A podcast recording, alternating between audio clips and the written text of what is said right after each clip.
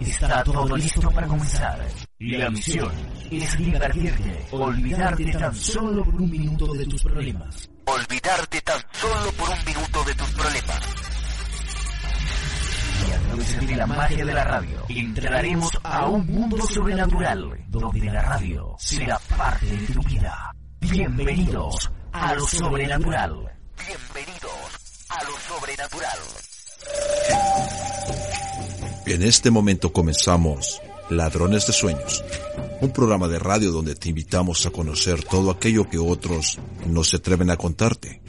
Misterio, historia, espiritualidad, cine, filosofía, lectura y en definitiva, entretenimiento a través de una ventana abierta al universo que te hará cuestionarte muchas de las cosas que hasta ahora consideras normales para ti.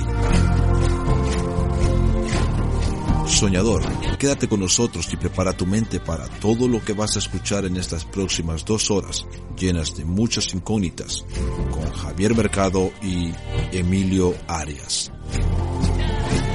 Ladrones de sueños, bienvenido a tu despertar.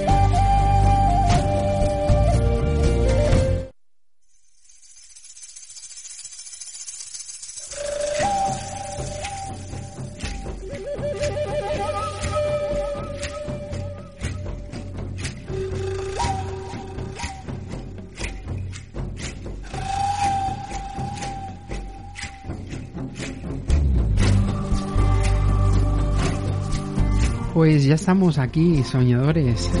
Un nuevo miércoles dispuestos a comenzar una nueva edición de Ladrones de Sueños. Puntuales como siempre a la cita, las 10 y un minutito de la noche. Con los saludos de quien te habla, Javier Mercado. Como siempre, encantadísimo de compartir estas dos horitas intensas de radio que vamos a vivir en compañía, aparte de, como no, de nuestros colaboradores, eh, pues ya sabéis, también de la mano de nuestro compañero Emilio Arias. Buenas noches. Muy buenas noches, Javier, compañero y amigo, y a todos nuestros oyentes. Gracias por estar escuchándonos y sintonizarnos, ¿no? Que no se vayan esta noche porque viene cargadita de gracia, ¿no? De gracia y salero. pues sí, hoy como cada semana tenemos un programa intenso con muchos temas muy variados además también. Y si os parece, pues os voy a desgranar un poquito de qué va a ir el de esta noche. Eh, nada más terminemos de presentar, comenzaremos con nuestra primera sección. Encontrando lo que buscamos estará con nosotros nuevamente Dora Gil y hoy mm, trataremos de pensar y reflexionar sobre confiar en la vida, el tema que nos ha propuesto. A continuación, como cada semana, nuestro mensaje de las estrellas, hoy mm, intenso pero intenso, así que tomad buena nota de él. Seguidamente tendremos eh, turno de, ese, de esa sección Curiosidades y Misterios de la Ciencia y la Antropología. Estará con nosotros Cristina López con un intenso tema, brujería, inquisición y exorcismos. O sea que casi nada.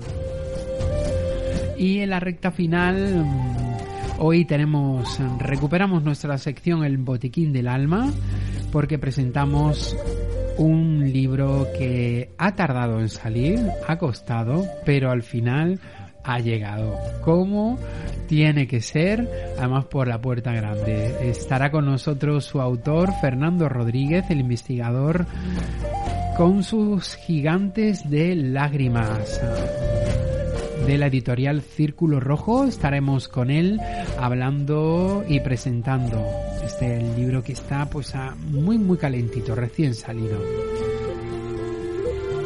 Así que como veis, la noche se presenta se intensa. Presenta hermosa y además calentita, calentita, Javier. O sea que va a haber de todo, Emilio. Pues, eh, como siempre, recordaros las vías de comunicación con el programa para interactuar en directo con nosotros. Ya sabéis, vía Facebook, nuestra página y mm, grupo de Ladrones de Sueños está a vuestra disposición para cualquier comentario o sugerencia que queráis hacernos y a través de Twitter, pues como siempre ya sabéis que tenemos un hashtag, el de esta noche será almohadilla LDSEP 158 de nuestro programa 158. Pues con todo listo, la máquina engrasada, hechas las presentaciones, como siempre solo me queda desearte que pases un estupendo programa, que te quedes con nosotros hasta el final y lo disfrutes y muy buenas noches.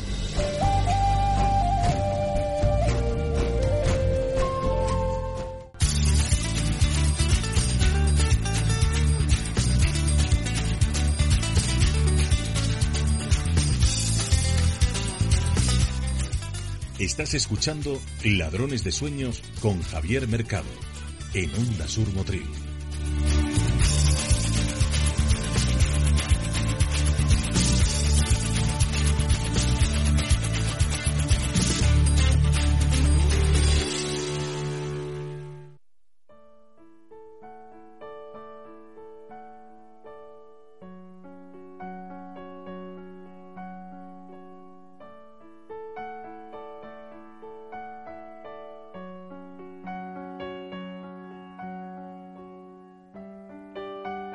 De Sueños, encontrando lo que buscamos. Un espacio en el que te invitamos a experimentar tu proceso de autoindagación con Dora Hill. Y como bien habéis escuchado, vamos a comenzar ya de lleno el programa con nuestra primera sección. Para ello, eh, vamos a darle las buenas noches y la bienvenida otro día más a nuestra colaboradora y amiga Dora Gil. Buenas noches, Dora. Hola, buenas noches. Encantada de estar de nuevo con vosotros. Muy buenas noches, Dora. Hola, ¿qué tal? ¿Qué tal, Emilio? ¿Cómo estás? Loco por oírte, que además eh, se aprende muchísimo contigo y eso es muy bueno. Muchas gracias. Yo también aprendo mientras hablo y os escucho. En primer lugar, como no, preguntarte y felicitarte porque sabemos que has estado haciendo eh, la presentación de tu libro del hacer al ser eh, muy recientemente en Baleares, ¿no? ¿Qué tal ha ido todo? Sí, pues muy bien, la verdad. Me ha, me ha encantado eh, la acogida que, que, hemos tenido allí y también me ha encantado conocer esa, esa isla que yo nunca no la conocía. Uh -huh. y, y bueno, como siempre, presentar el libro es una oportunidad de de conectar una vez más con su vida, de compartirla, de transmitirla y fue todo muy muy entrañable, muy muy bonito, la verdad me, me encantó. Dora, lo siguiente el Nobel, ¿vale? Lo siguiente el Nobel no sí. creo. Emilio está empeñado. Yo la verdad es que ya me siento ya muy muy gratificada por la acogida que este libro está teniendo porque noto por todos los testimonios y comentarios que me llegan constantemente que está siendo muy útil como acompañamiento de este viaje interior, de este proceso de, de, de conocernos y amarnos. Pues sí. Eso ya para mí es muchísimo. La verdad que sí. Hoy el tema que nos has propuesto es confiar en la vida, ¿no? Yo creo que es un aspecto bastante importante, ¿no? Pues ya ves, ya ves, el mundo en que, el que vivimos es está marcado por esa desconfianza de base, ¿verdad? Esa sensación de, ay, ¿qué tengo que hacer para controlar esta situación? No vaya a ser qué o qué puede pasar, uy, me da a mí que esto va mal. No, no tenemos esa confianza y vivimos como en vilo, como en un estado de, latente de, de, de, una ansiedad, ¿verdad? Una, una desconfianza profunda. Y es normal, esto es normal que vivamos así, porque vivimos muy en nuestra mente.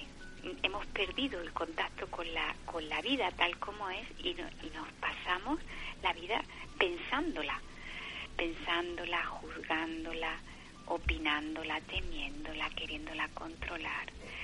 Con ese sistema de pensamiento que nos ocupa, que dirige nuestra existencia, estamos todo el día separados de ella, en vez de viviéndola, pensándola esto no es suficiente, esto no debería haber pasado, no tendría que estar sucediendo. Entonces, eso, genera una separación mental de la vida.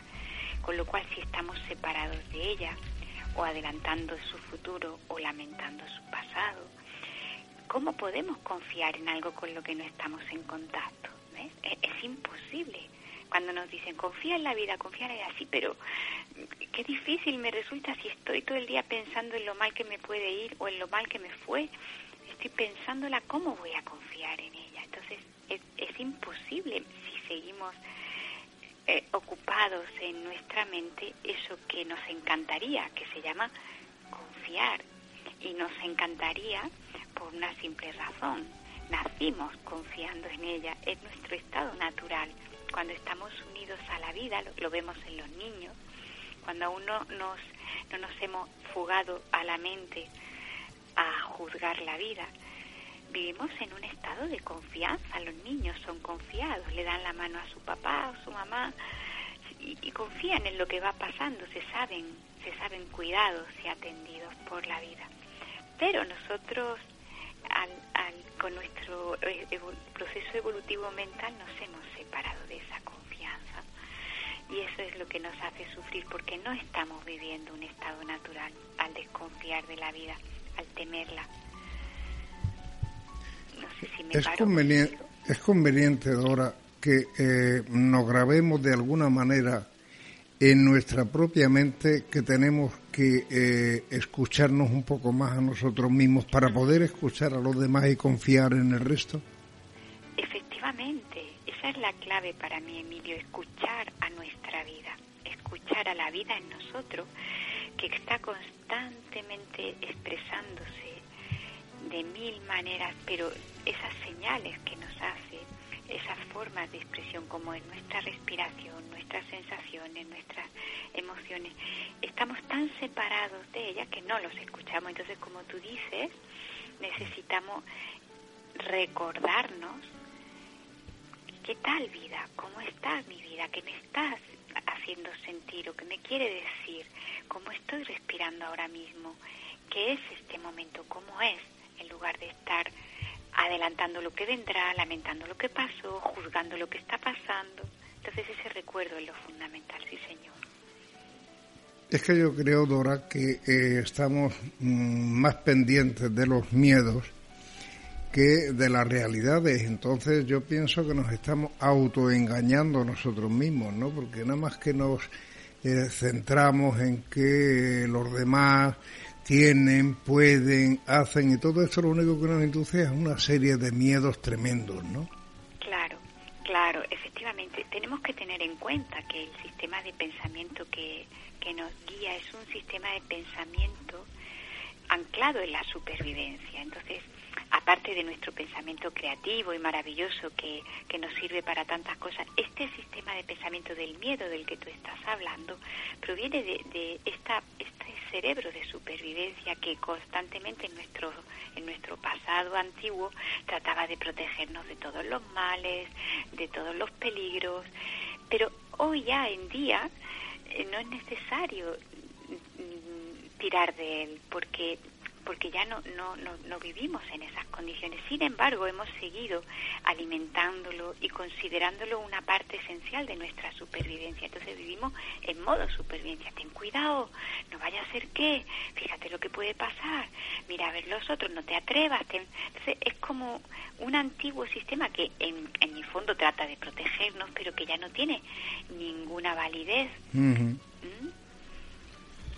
Pero a veces yo me pregunto también por qué mmm, vamos perdiendo esa fal esa confianza en nosotros mismos. Es verdad que como bien comentabas al principio, ¿no? Conforme, fíjate en, en cuánto nos hace cambiar conforme vamos creciendo, ¿no? Pasamos de niño a adulto eh, y cuánto nos afecta en la vida, porque eh, son muchísimos aspectos los que vamos perdiendo, eh, los dejamos de lado y, y al final nos transformamos en, en personas totalmente diferentes y sobre todo muy infelices, porque es que mm, a, pocas personas conozco yo felices o que estén bien, ya no felices, sino que estén bien consigo mismos, que, que no sea un niño. te, preguntas por qué, por qué se produce esta pérdida. para mí, sinceramente, la clave está en esto comentaba, en ese desplazamiento a la mente, en ese abandono del contacto con la vida en el momento presente. Entonces, al fugarnos a la mente y estar constantemente manejándonos con conceptos de miedo, lo que puede pasar, lo que hay que prever, lo que te podría suceder, lo que acuérdate de lo que te pasó, constantemente viajando del pasado al futuro, vivimos en un mundo mental totalmente virtual, que es como si estuviéramos constantemente viendo las películas que tratan de cómo protegernos de lo mal que nos podrían ir las cosas, dado que a mucha gente le fue mal en no sé qué momento. viendo esa película constantemente, pues vamos asimilando, imbuyéndonos de una mentalidad temerosa que, claro, se refleja también en nuestro cuerpo. Nuestro cuerpo empieza a contraerse con el temor, con la preocupación, con la desconfianza y se contrae incluso su fisiología, con lo cual desde esa fisiología contraída, desde esa respiración entrecortada, desde ese pecho encogido, qué difícil es poder pensar con una objetividad y una claridad sobre lo que es cierto, lo que es verdadero, aquí y ahora, donde la amenaza no existe. Claro, Dora, pero, eh, perdona que te interrumpa, eh, lo que yo veo claro es que eh, nos estamos obligando a convivir con nuestros más fieros enemigos. Por ejemplo, eh, podría ser la, la mercantilización de todos los sistemas, eh, los sistemas informáticos que nos tienen absolutamente absorbidos y nos tienen, eh, de alguna manera, como dirían los jóvenes de ahora, nos tienen el coco comido, ¿no? Y entonces todo esto da lugar a que tengamos una serie de situaciones incomodísimas, ¿no? Sí, sí, sí. Y como tú dices, todo esta, este tremendo mm, recurso a, los, a, la informática y a todos estos sistemas nos hacen que nuestro mundo mental esté constantemente muy activo, nuestra mente muy ocupada, mucha información intelectual. ¿Qué pasa? pues nuestra vida en el cuerpo, la verdadera vida que nos sostiene, queda abandonada y además muchas veces incluso forzada para ir al ritmo que nuestra mente, acelerada con tanto sistema, le impone. Entonces esto supone un desequilibrio muy grande que nos deja en un estado muy, muy, muy desconfiado, muy, muy, muy poco mm, estable, muy, muy agitado, poco equilibrado. Sin embargo, por exponer un ejemplo, a todos hemos tenido la experiencia, vamos un día a la naturaleza, mm, subimos una montaña, respiramos el aire puro, nos da el sol, nos bañamos en el agua, respiramos las, las plantas.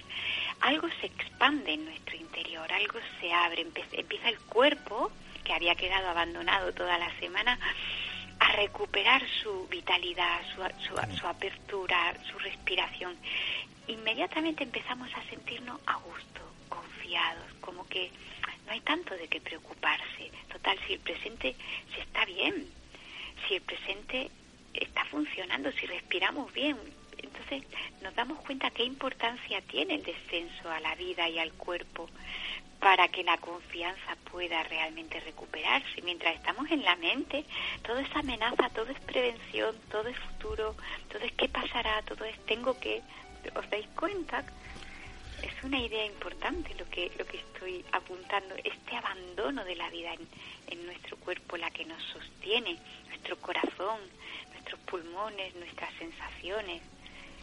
Los niños están muy cerca de eso, están muy vivos y por eso confían como no se hacen películas. Mm, efectivamente. Es que ese es el matiz y, la gente no piensa en ello, ¿no? Vamos a intentar esta noche, por lo menos con estas reflexiones que estamos compartiendo entre nosotros, pues mm, eh, hacer pensar un poco a la gente, porque si realmente confiáramos, ¿no?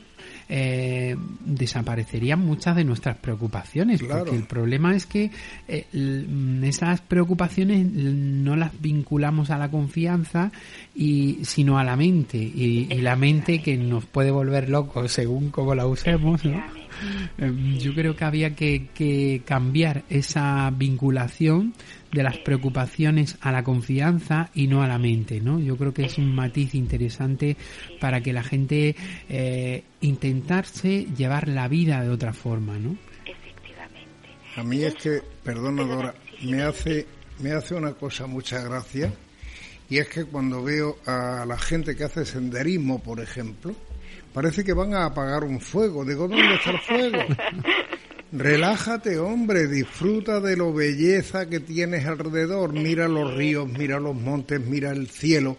Y, y relájate, hombre, que parece que vas a apagar un fuego, criatura, ¿no? Exacto. Ni siquiera en esas circunstancias tan, tan amables eh, somos capaces de desconectar del ritmo trepidante de la mente. Es curioso y, sin embargo ahí está el secreto. Podríamos aprenderlo cuando vamos a la naturaleza, pero realmente se trataría de, de traer a aquí y ahora la atención a lo que está pasando, que no es nada amenazador. El presente en realidad cualquier cosita que estamos viendo en el presente no reviste ninguna amenaza, es pura inocencia. Lo que pasa es que llega a la mente y a cualquier cosa que pasa, un sonido que oyes, ya le da un cariz preocupante, ya le da un significado, ya le imprime una, una interpretación atemorizante hacia el futuro o un recuerdo del pasado. Las cosas que son bastante inocentes aquí ahora y totalmente sobrellevables, se, se contaminan de esos significados que la mente les da. Y ahí llega la, la, des- la preocupación y la, y la desconfianza. ¿Será que no vaya a ser que, y si pasa tal? Y empezamos a escuchar las interpretaciones que la mente hace sobre un simple sonido, una tos que me sale del pecho, un pequeño dolor de cabeza, una mirada que he visto, o será que ya no le caigo bien, o será que tengo un tumor porque me duele la cabeza, no, no, solamente viviendo eso, aunque no me guste lo que estoy viviendo, viviéndolo, sintiéndolo, sin adherirle un significado, eso naturalmente se vive, se, se, se procesa y desaparece pero al sobrevalorar valorarlo y significarlo tanto, adquiere unos tintes tan amenazadores que al creerlos perdemos la confianza. Claro. Y no nos dejan, los árboles no nos dejan ver el bosque, qué pena. Eh, eh, Cuando en realidad lo, lo bonito de la naturaleza es que vayas paseando y que vayas diciendo, esto es un alcornoque, esto es un pino tal, esto es un pino cual, este pertenece a la familia autóctona, este no. Y yo creo que ahí es donde nace un aprendizaje extraordinario en comunicación y en comunión con la propia naturaleza, ¿no, Dora?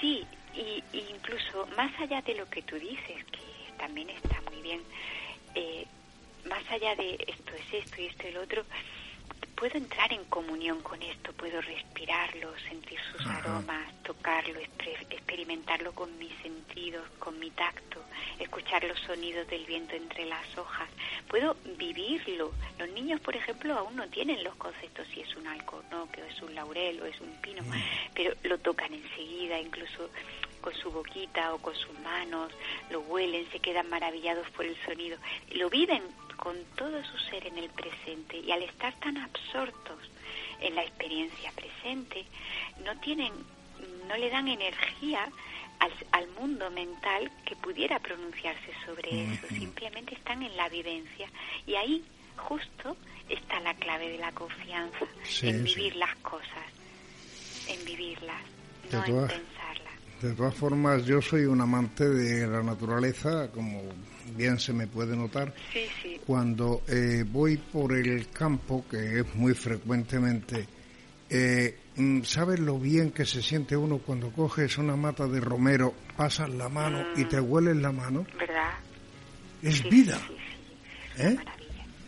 Esos pequeños momentos al Eso. final que los tenemos muy cerca de nosotros y sin embargo no le damos importancia. Porque la vida está llena, Javier, de pequeñas historietas, de pequeñas cosas. Eso es lo que hace las cosas grandes. Sí, y esos, esos momentos que ahora estamos eh, mencionando, podríamos decirle que son momentos agradables, que nos gratifican y que nos encanta vivir, pero también la vida está hecha de, muchos pequeños momentos que no nos resultan tan agradables. Por ejemplo, pues tengo un dolor en el estómago o me acaban de dar una mala noticia y eso es perfectamente confiable también. Ahí es donde perdemos la confianza, porque nos gustaría que todos fueran momentos agradables, pero la vida está hecha de ambos. Y cuando llega un momento de dolor o un momento de pérdida o una noticia, eso requiere también nuestra confianza. ¿Qué quiere decir? Pues nuestra atención, nuestra conexión, nuestro abrazo, no nuestra mente desbordada elucubrando sobre eso, sino es verdad, siento tristeza, es verdad. Y puedo sentir esa tristeza y confiar en que es una emoción totalmente eh, vivible, confiable, a la que yo puedo darle tanta tanta credibilidad como a una buena noticia, como a un momento de alegría. Y, y son, cuando vivimos así las cosas en su simpleza, podemos darnos cuenta de que hasta lo que nos resulta desagradable es confiable, porque de eso es el tejido de la vida es que forma parte de nosotros también. Y es que la vida no se compone de momentos dulces y gloriosos. En la vida tenemos diferentes etapas, experiencias y momentos y hay que mm, disfrutar de todos ellos, porque es que cada uno tiene su, su especial eh, atención, ¿no? Su especial emoción, su y, y, y, yo creo que al final los momentos desagradables, podríamos denominarlos así, ¿no? Por llamarlos de alguna forma, yo es que ya cada vez me cuesta más denominar, sí, porque eh, como estamos tan acostumbrados a, clasificarlo todo, yo es que he dejado de clasificar mm, mis experiencias y mi vida, ¿no? Yo mm, simplemente vivo y, y nada más. Y entonces disfruto de todo lo que viene. Da igual que sea un momento triste, eh, que sea un momento doloroso, que sea un momento duro o que sea un momento tremendamente happy, ¿no? Como se, podría decir, ¿no? Entonces, a la hora de explicar, muchas veces mm, cuando ya piensas de esa forma y vives así, te cuesta, ¿no? Expresarlo, ¿no? Pero pero creo que eh, ese es el matiz, ¿no? Como siempre digo, que tenemos que cambiar en la mente eh, ese chip que nos hace clasificarlo todo porque la sociedad es la que nos ha acostumbrado a esto. Entonces, entiendo que es em, inicialmente un poco complicado, ¿no? Porque mm, somos animales de costumbres, como se suele decir, y cambiar un hábito, pues es mm, difícil pero um, una vez que lo pruebas es que no tiene color, no tiene color. Efectivamente, efectivamente. Ese sistema del pensamiento del cual estamos siempre aludiendo es, tiene una, una de sus tremendas lacras es que pretende que todo tendría que funcionar a su gusto, todo tendría que salir como yo quiero, todo debería ser como yo tengo en mi cabeza y, y descarta todo lo que no encaja en la película que mi mente se hace de cómo deberían ser las cosas. En cuanto que aparece algo que no encaja en cómo se cree que deberían ser las cosas, ya estamos en vilo, en desconfianza, en inseguridad, a, a controlar, a intentar que todo de nuevo vuelva a ser como yo creo que tendría que ser para que yo recupere la confianza. Y ese es el problema, que creemos que la confianza depende de que las cosas vayan como yo creo que tendrían que ir las y no, las cosas van como van, igual que las olas en el mar se mueven como se mueven y las nubes en el cielo se mueven como se mueven y no las podemos controlar.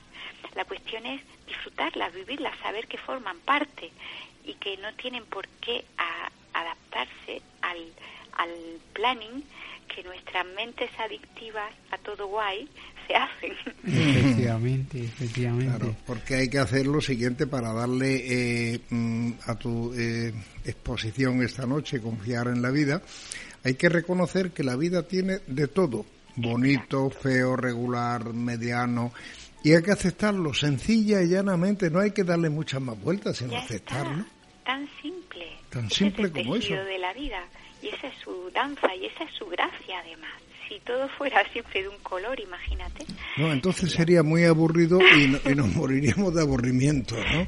Claro. O sea, tiene que haber, en la, en la salsa tiene que haber de todos los condimentos porque si no, no es salsa. así es, así es. Y sobre todo hay que enamorarse de la vida porque eh, cada una de cada uno de nosotros es única e irrepetible. Que esa eso es está cosa.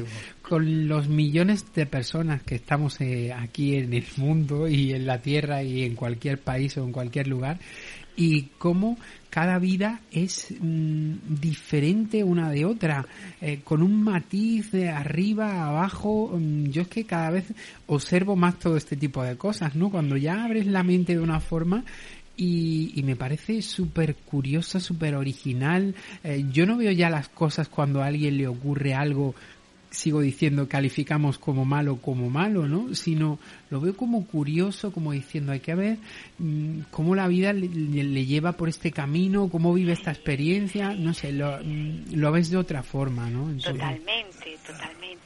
Sobre todo cuando ya hemos experimentado tantas veces que eso que nos había parecido en un principio, en un principio reprobable o, te- o terrible, nos ha dejado su tesoro, nos ha dejado su lección, nos ha dejado su comprensión cuando lo hemos sabido abrazar.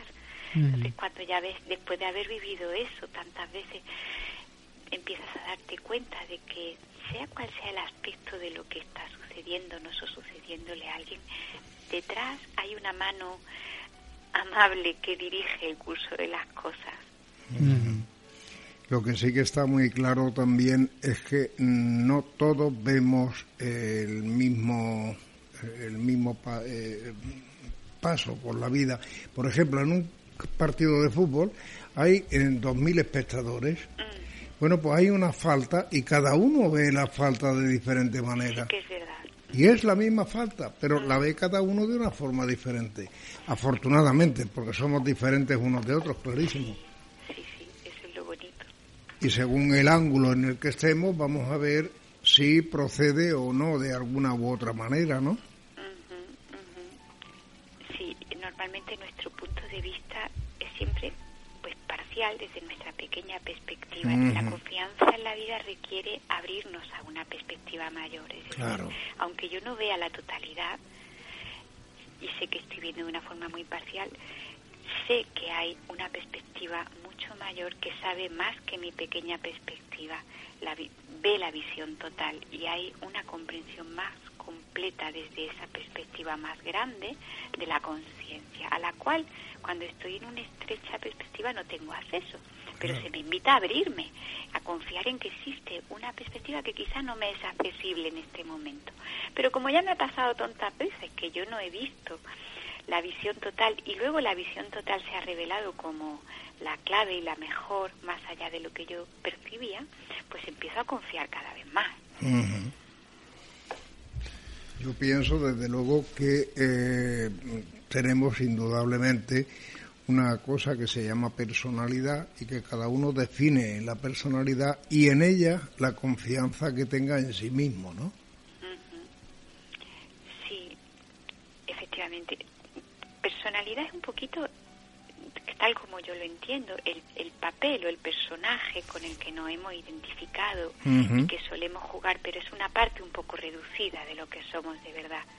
Desde esa personalidad en la cual nos sentimos un poco encerrados a veces, jugando papeles muy limitados, eh, la confianza en la vida toda es un poco difícil confiamos en nuestras pequeñas experiencias, tratamos de controlar que sean como queremos que sea, pero desde esa pequeña personalidad, personalidad no tenemos la, la visión general de lo, desde el, que, te- que tiene el ser que somos, a la conciencia que somos.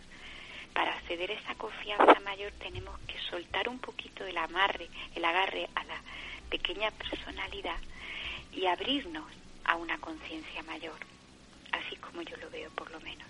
O sea, podríamos confundir ego con eh, personalidad. Sí, es una forma de llamarlo, ¿no? Personaje, pequeño yo, yo separado, ego, personalidad.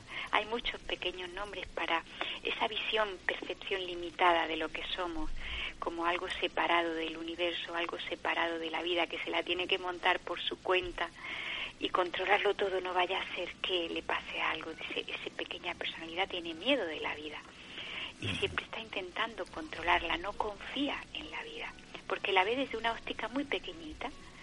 Pero no somos eso, eso es solo como un trajecillo, un personaje con el que nos hemos identificado y, desde el cual no tenemos acceso a percibir la totalidad, que es en realidad nuestra verdadera naturaleza y a la que podemos acceder si no vivimos tan aferrados a las pequeñas percepciones, a las pequeñas comprensiones de la personalidad, si sabemos trascender sus miedos, sus desconfianzas, sus temores, sus anclajes. Mm. Pues em, Dora, mm, yo creo que hoy seguramente a alguno de nuestros soñadores le habremos tocado la fibra. La fibra. Y si no, por lo menos, como yo siempre digo, eh, tratamos de hacerlos pensar, porque al final cada, eh, cada cambio depende de uno mismo, lógicamente, ¿no? Y al final de lo que se trata es de escuchar, eh, mm, recoger para uno mismo y luego poner en práctica, porque al final es lo único que nosotros podemos hacer, ¿no? En cierta forma. Me, me acuerdo, Dora, que había una época en la cual se leía un libro sentado en un salón o en cualquier sitio y te hacía pensar y reflexionar. Hoy tenemos el gran enemigo en casa que se llama eh, mesa, pantalla y ordenador. Y entonces son los tres enemigos del alma y que sin duda están ahí y que nos ayudan muchas veces, pero creo que nos perjudican más que nos ayudan, ¿no? Yo creo que depende desde dónde los utilicemos. Yo, por ejemplo, es verdad que, que si lo utilizo desde mi pequeña personalidad para captar información, para acumular conocimientos, para debatir, realmente eh, es perjudicial. Pero si se lo, lo utilizo desde, desde mi conciencia, es verdad que en muchos momentos pues me da acceso, por ejemplo, a, a difundir mis mensajes, a enriquecerme con los mensajes de otro ser humano. Y desde esa conciencia surge también su uso lúcido, por momentos, no todo el día, porque eh, no, no, no, la conciencia no me permite eh, usar mi tiempo de forma de forma dislocada delante de una pantalla lo uso para lo que lo uso y me voy y ya está mm. sí pero sabes que los de los nini ahora modernos eh, se plantan delante de la pantalla y no ven otro objetivo en la vida, ni piensan, o sea, todo se lo dan allí. Sí, hace falta mucha conciencia, creo yo, para poder hacer un uso lúcido de estos medios y, desgraciadamente no, está, no la tenemos muy despierta. Entonces, me parece que son unos medios formidables, pero sin, sin la conciencia para utilizarlos pueden convertirse en algo pernicioso como en muchos casos estamos viendo. Más peligroso que beneficioso. Bueno, pues Nora, no te entretenemos más. Muchísimas gracias por estar otra noche con nosotros, por seguir ahondando en ese camino, a ver si eh, a lo largo de la temporada conseguimos encontrar lo que buscamos o por lo menos vamos a poner a la gente en ese camino y ya que cada uno encuentre, como siempre decimos, lo que tenga que encontrar. Pues dos conclusiones antes de cerrar. Eh, yo de todas maneras he aprendido muchísimo contigo. Espero que hayamos hecho que, que los oyentes nuestros eh, piensen y recapaciten y mañana nos digan, oye, que me gustó lo que dijiste. Muy bien, pues yo también he aprendido mucho en este rato. Un beso. abrazo muy fuerte y, venga, buena continuación. Un beso muy grande, Dora. Hasta pronto, Chao. Chao.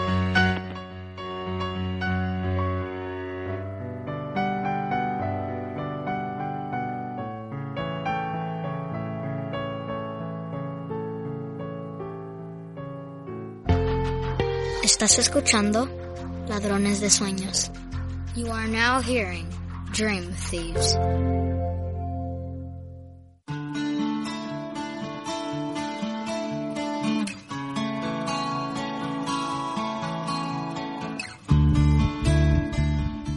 En Ladrones de Sueños escuchamos el mensaje de las estrellas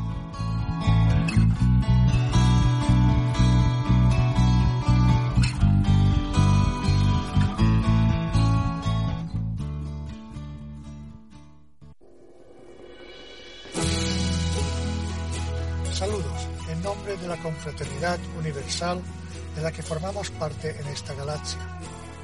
Muchos de nosotros hemos tomado cuerpo para estar cerca de ustedes y ayudar como humanos en el proceso de vida y conciencia que estamos viviendo juntos ahora.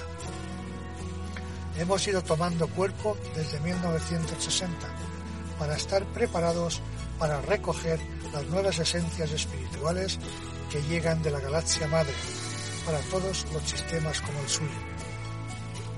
Las enseñanzas recibidas en todos los ámbitos serán ampliadas desde conceptos más extensos, pero para ello deben estar dispuestos a los cambios que se van a ir produciendo en el planeta y en su Sol físico.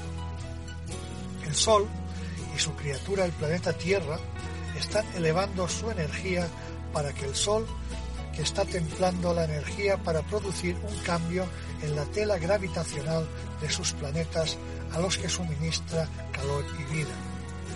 En estas telas energéticas hay programas que están activados en el Sol para que se produzcan diversos cambios en las temperaturas de los sistemas. Estos cambios de alta radiación son necesarios para poder abrir espacios en las dimensiones adjuntas al plano evolutivo de cada planeta o mundo. En estos estados, al elevar la frecuencia vibratoria y térmica solar, se producen aperturas a otros mundos que deben experimentar la vida biológica del planeta, así como ustedes también deben conocer otros estados de vida biológica y plasmática de seres de luz que están en la atmósfera de su mundo. Estos seres de luz, muchos de ellos tienen cuerpos amorfos y son portadores de material como materia prima para conocer nuevos elementos y que les ayuden a conocer algo más de la vida biológica en el universo.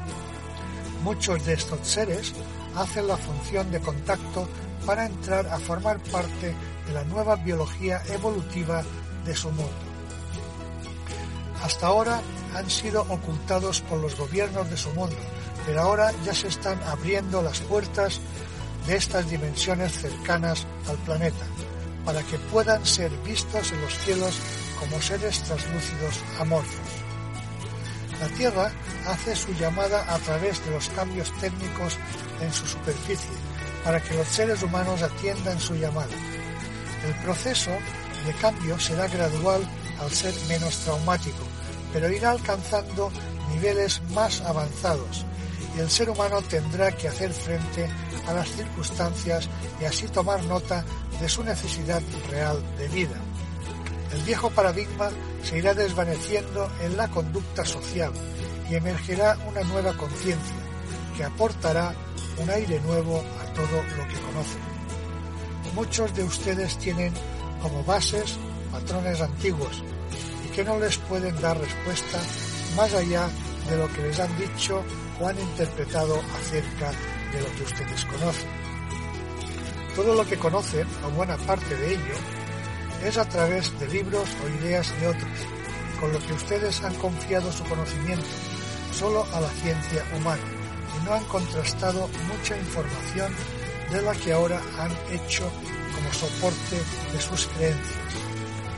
Sus grandes maestros de luz no les han podido trasladar más señales para que encuentren el camino verdadero y solo a través del amor, pero en estos momentos muchos de ustedes tienen cerrado el corazón por todas las cosas que han llevado en el curso del tiempo.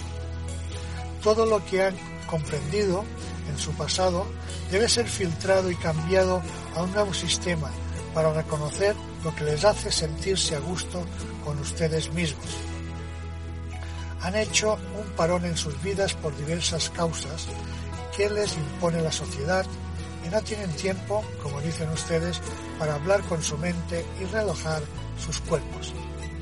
La respiración es la llave de la relajación, junto con su voluntad mental. Si el cuerpo tiene tensiones, estas tensiones colapsan la energía que debe salir de él para no bloquear su sistema nervioso central y con ello los diversos problemas físicos que conlleva a la enfermedad. Todos los seres tenemos una gravedad interior que es regulada por la respiración en el caso de seres con cuerpo biológico alimentados por aire. Sus energías residuales deben ser limpiadas de sus cuerpos de energía para ser absorbidas por la Tierra y ser recicladas para otras fuentes de vida. La mente humana, que todavía tiene enemigos como ideas políticas, sociales, religiosas y de diversa índole personal, que no les dejan sentir la energía positiva del amor, de la confianza, la alegría, la unidad entre ustedes y el planeta. Esa mente tiene que enfocar lo que le cierra las puertas a la felicidad y al sentir internamente lo que siempre ha buscado en maestros de luz y cambiarlo. Cada ser humano hace cambios más difíciles en su vida y aguanta muchas cosas para no cambiar de hábitos. El mismo cambio le produce temor a ser visto diferente. Amados, todo este que dicen los demás tiene mucho que ver en que ustedes no toman iniciativas y sean cómodos e inactivos para hacer lo que deben y salir de esa forma de vida autoimpuesta y manejada por otros. Si ustedes cambian estos automatismos, verán cómo se sostienen y se sienten más libres y les llegarán otros pensamientos más evolutivos y más armónicos. El tiempo que, que utilizan sus mentes les condiciona el día a día, pensando en su mente que se, los van, se les van los días y los años, y que les llega la vejez y la muerte. El pensamiento del presente y no del mañana les mantiene siempre más allá del tiempo. Cuando ustedes se sienten bien consigo mismos, sin hacer grandes cosas, solo sintiéndose bien, entonces detengan el tiempo vívanlo cada día sin ningún plan concreto, sino solo vivir, sentir el momento que ustedes pueden hacer eterno. En estos mundos evolucionados no tenemos estos conceptos atados a un tiempo condicionado por la mente en el diario vivir. Solo utilizamos el tiempo para vivir y sentir lo mejor de la vida. El tiempo es fraccionado por la mente en el concepto del pasado y presente. Les sirve para viajar al pasado y desplazarse dentro de ustedes mismos en su memoria humana. Todo ello, llevado conscientemente, es positivo a los recuerdos placenteros y que nos aporten energía en el presente, pero también es un engaño que nos lleva al pasado y nos mantiene con ese dolor de aquel tiempo. Por ello, amados, todos necesitamos perdonar. Hay que perdonar a uno mismo y a todos. Amados, solo hay que reconocer que ese tiempo ya fue y no podemos llevar nada negativo al presente, sino solo la enseñanza de ello. Estamos compartiendo con ustedes lo que hemos ido viviendo en el entendimiento de la mente humana, viviendo en cuerpos humanos, ya que ustedes irán encontrando lo mismo en sus vidas. Las decisiones a tomar en sus vidas les marcarán los diferentes caminos a su seguir, pero tomarán la determinación de escuchar a sus mentes y filtrarlas en su corazón. Tendrán las respuestas a todas las preguntas.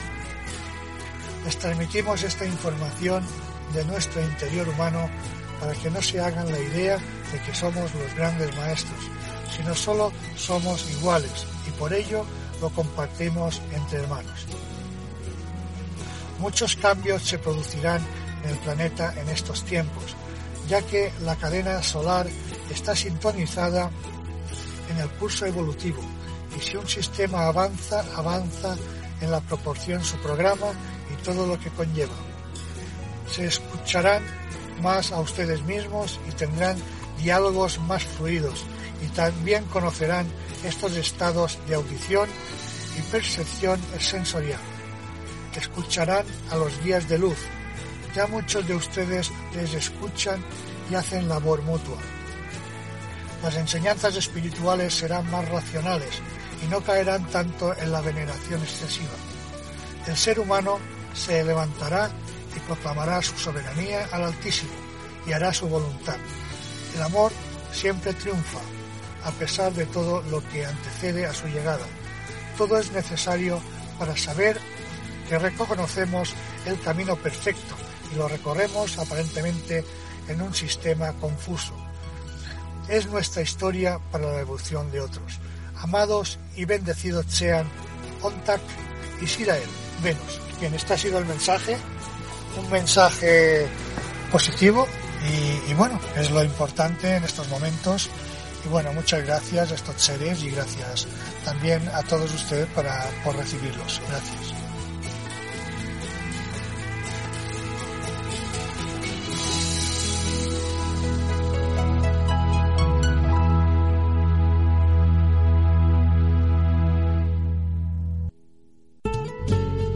Cuéntanos tu experiencia escuchando el programa.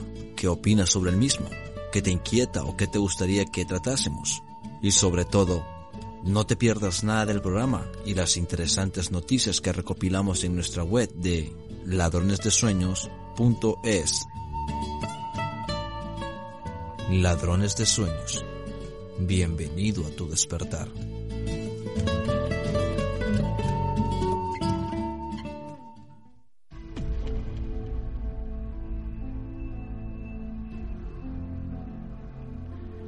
En Ladrones de Sueños, curiosidades de la ciencia y la antropología, con Cristina López.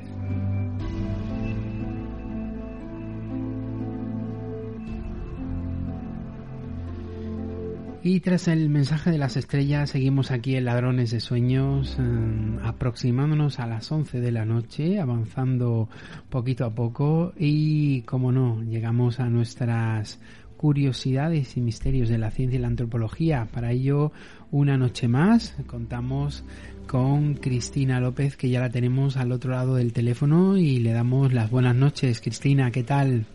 Hola, buenas noches. Encantada una vez más de estar con vosotros. Cristina, buenas noches. Encantados nosotros de tenerte entre nosotros, ¿no? Igualmente, todos contentos y todos qué felicidad y qué alegría. Estamos respirando felicidad por los cuatro poros que nos quedan. Pues eso es. Pues sí, tal y como están las cosas es lo mejor que podemos hacer. Hoy un tema intenso, ¿no, Cristina? El que nos has preparado.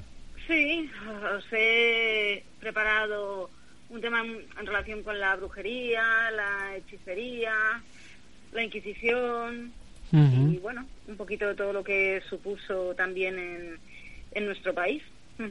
Pues cuando quieras arrancamos y, y, vamos entrando en faena, como se suele decir. Ya, pues vamos allá. Eh, comentaros, para empezar, lo que, lo que supone la definición de brujería, y sobre todo una definición que tiene unas características históricas muy marcadas. Eh, fundamentalmente, eh, en nuestro país, además, eh, la brujería hace referencia a todo aquel que realizara prácticas que era, fueran contrarias a la verdadera religión.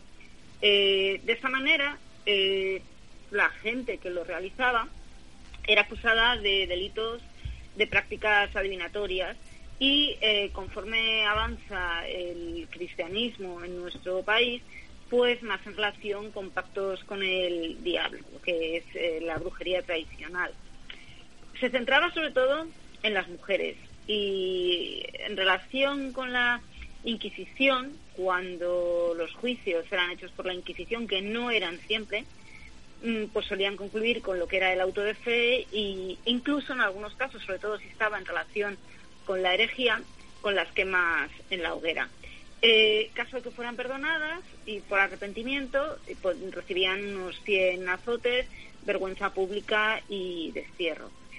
Pero todo esto es mucho más antiguo, es mucho más antiguo que el final de la Edad Media y el Renacimiento, porque eh, todo este tipo de actividades se va a remontar a nuestro pasado más remoto y además es común a diversas regiones del mundo, independientemente de la geografía y de la cultura. Y tenemos este tipo de prácticas desde el antiguo Egipto hasta lo que son las culturas animistas africanas, donde también van a tener reconocidos sus fenómenos de brujería y de contacto con el mundo sobrenatural. ¿Qué pasa? Que es más frecuente, su identificación en lo que es nuestra cultura cristiana, porque mm, vamos a tener una concepción dualista entre lo que son las fuerzas del bien, hijos de Dios, con las fuerzas del mal, los servidores de Satán. Y entonces, a partir de aquí, tenemos una iconografía y una estructura mucho más marcada. Se acudía a las brujas para seducir a la persona deseada, se acudía a las brujas para hechizar, para alejar a otras personas, también para propiciar males, incluso en ocasiones la muerte de alguien, de algún enemigo, y eh, también para obtener eh, beneficios económicos. Eh, vamos a aclarar un poco conceptos tales como magia, brujería y hechicería.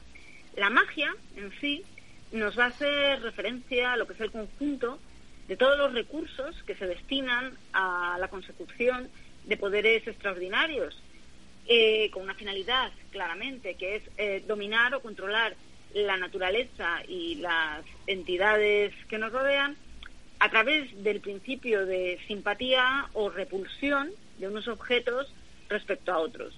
Eh, para uno de los antropólogos modernos más conocidos, Fraser, su origen lo tenemos en lo que son los antiguos rituales paganos que bueno, han sobrevivido hasta hoy. Y para Murray, eh, el origen lo encontramos en el, para Margaret Murray en el culto a la fertilidad. Es verdad que a partir del siglo XIII, lo que es la magia en sí se va a ir alejando de la religión y la ciencia en lo que serían los debates eh, razón y fe, realidad, apariencia, para irse situando más claramente dentro del marco de la cultura popular. Y la brujería y la hechicería se van a considerar ambas como supersticiones, pero aquí ya tenemos una diferencia y es que mm, aparece otro personaje que es el diablo. A través de un pacto directo en el primer caso, en el caso de la brujería, y eh, en la hechicería no hay eh, relación con el diablo directa, pero sí puede haber una serie de, conjuros con otro tipo de entidades. La hechicería, además eh, de emplear materiales empíricos, pues para todo lo que es la realización de los hechizos, eh, y la brujería podemos decir que además empleaba mucho la imaginación y sobre todo la sugestión, empleando también en ocasiones todo lo que eran un conjunto de remedios herbarios, de ungüentos y una relación muy clara con el mundo de los alucinógenos. También tenemos que tener en cuenta que lo que es eh, la Europa moderna, según va avanzando en el tiempo, lo que es la brujería eh, va a acabar englobando aquello que se conoce como magia negra o maligna, con lo que sería la realización de los maleficios o maleficios para producir daños, enfermedades, pobreza, infortunio y por supuesto lo que os comentaba, que abarca lo que es la relación entre la bruja y el diablo. En función de las clases sociales eh, imperantes, había unas ciertas preocupaciones que podían afectar a unos más que a otros. Pues, por ejemplo, a las clases populares, ¿qué les preocupaba más? Pues los maleficios. Eh, por tanto, lo que son los mm, procesos que venían desde las clases más populares, en realidad se estaba jugando a las brujas con relación a este tipo de, maleficios. Eh, pero a la cultura de élite le preocupaba mucho más lo que era en sí el pacto demoníaco, que era más peligroso y más estructurado y que podía tener unas repercusiones mayores a nivel político, a nivel social, amenazando incluso a gobiernos, a monarquías, etcétera. Es decir, que en realidad pasa como puede pasar ahora mismo. Al pueblo llano le afecta lo que le rodea, que básicamente son sus necesidades vitales, como es eh, fundamentalmente el comer y el poder subsistir y alimentar a la familia, y a las clases sociales más elevadas, pues eh, encontramos el juego, el juego político. Y en nuestro país, eh, que tenemos una tradición bastante, bastante marcada en relación con el cristianismo y dentro del cristianismo el catolicismo, se considera eh, que la bruja va a renegar de Cristo a través de estos pactos con el diablo.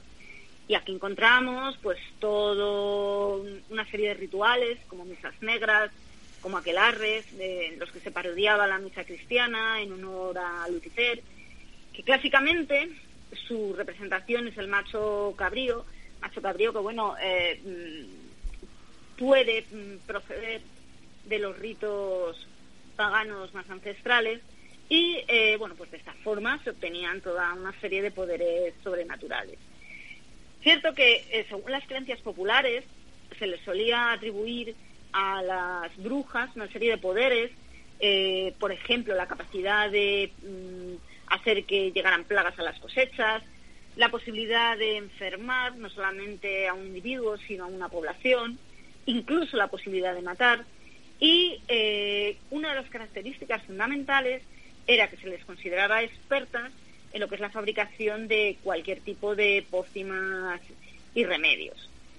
De hecho, eh, os, voy a, os voy a leer un, fragmento del Maleus Maleficarum, el martillo de las brujas, hecho por dos dominicos, eh, que hablaremos ahora un poco más adelante, que fijaros cómo lo describe.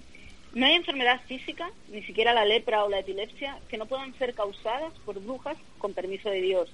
Y esto lo prueba el hecho de que los doctores no exceptúan ninguna clase de enfermedad, pues una cuidadosa consideración de lo que ya se ha escrito acerca del poder de los demonios y la malignidad de las brujas mostrará que esta afirmación no ofrece dificultades. Es decir, eh, los inquisidores, los frailes, en concreto los dominicos, encontraron que todas estas mujeres, que como vamos a ir viendo a los estamentos a los que eh, pertenecían y por qué se las consideraba brujas, pues tenían esa, esa mm, característica, esa, ese don, entre comillas. Porque también dentro de lo que son sus poderes nos encontramos con la invisibilidad, con la transformación en determinados animales, que esto es común incluso a otras culturas muy, muy diferentes de la nuestra, como las mesoamericanas, y la posibilidad de realizar vuelos nocturnos más en relación con el empleo de sustancias alucinógenas, ya sea en forma de en forma de, remedios ingeridos o a través del uso de determinados ungüentos hechos con determinadas plantas alucinógenas que su absorción a través de la piel eran las que le permitían estos, entre comillas, vuelos. Eh, es curioso porque, como os comentaba en un principio, eh, a todas estas mujeres se les ha castigado, como vamos a ver, eh, rigurosamente. Pero es que de estos castigos tenemos incluso referencias de pena capital en el Antiguo Testamento, en Platón, en las antiguas leyes romanas y en los principios del cristianismo, incluso antes de lo que es eh, nuestra tradición cristiana y la tradición europea en relación también con el protestantismo y lo que fue en Europa realmente el, castigo de brujas que fue mucho peor que en nuestro país. Y eh, nada, deciros que es curioso porque la figura clásica de la bruja en realidad eh, la conocemos porque está descrita por sus perseguidores. Y de esta manera, pues sabemos, a través de las fuentes, a través de los archivos, que incluso de fuentes orales también, que el 75% de los procesados en nuestro país son mujeres. Sin embargo, hay zonas geográficas, como por ejemplo en Estonia y en Rusia, que la proporción está invertida. Esto es curioso. Y en los países escandinavos la distribución por sexos es casi equivalente. Pero en relación a nuestro país son mujeres. Y ¿Por qué se condena al sexo femenino?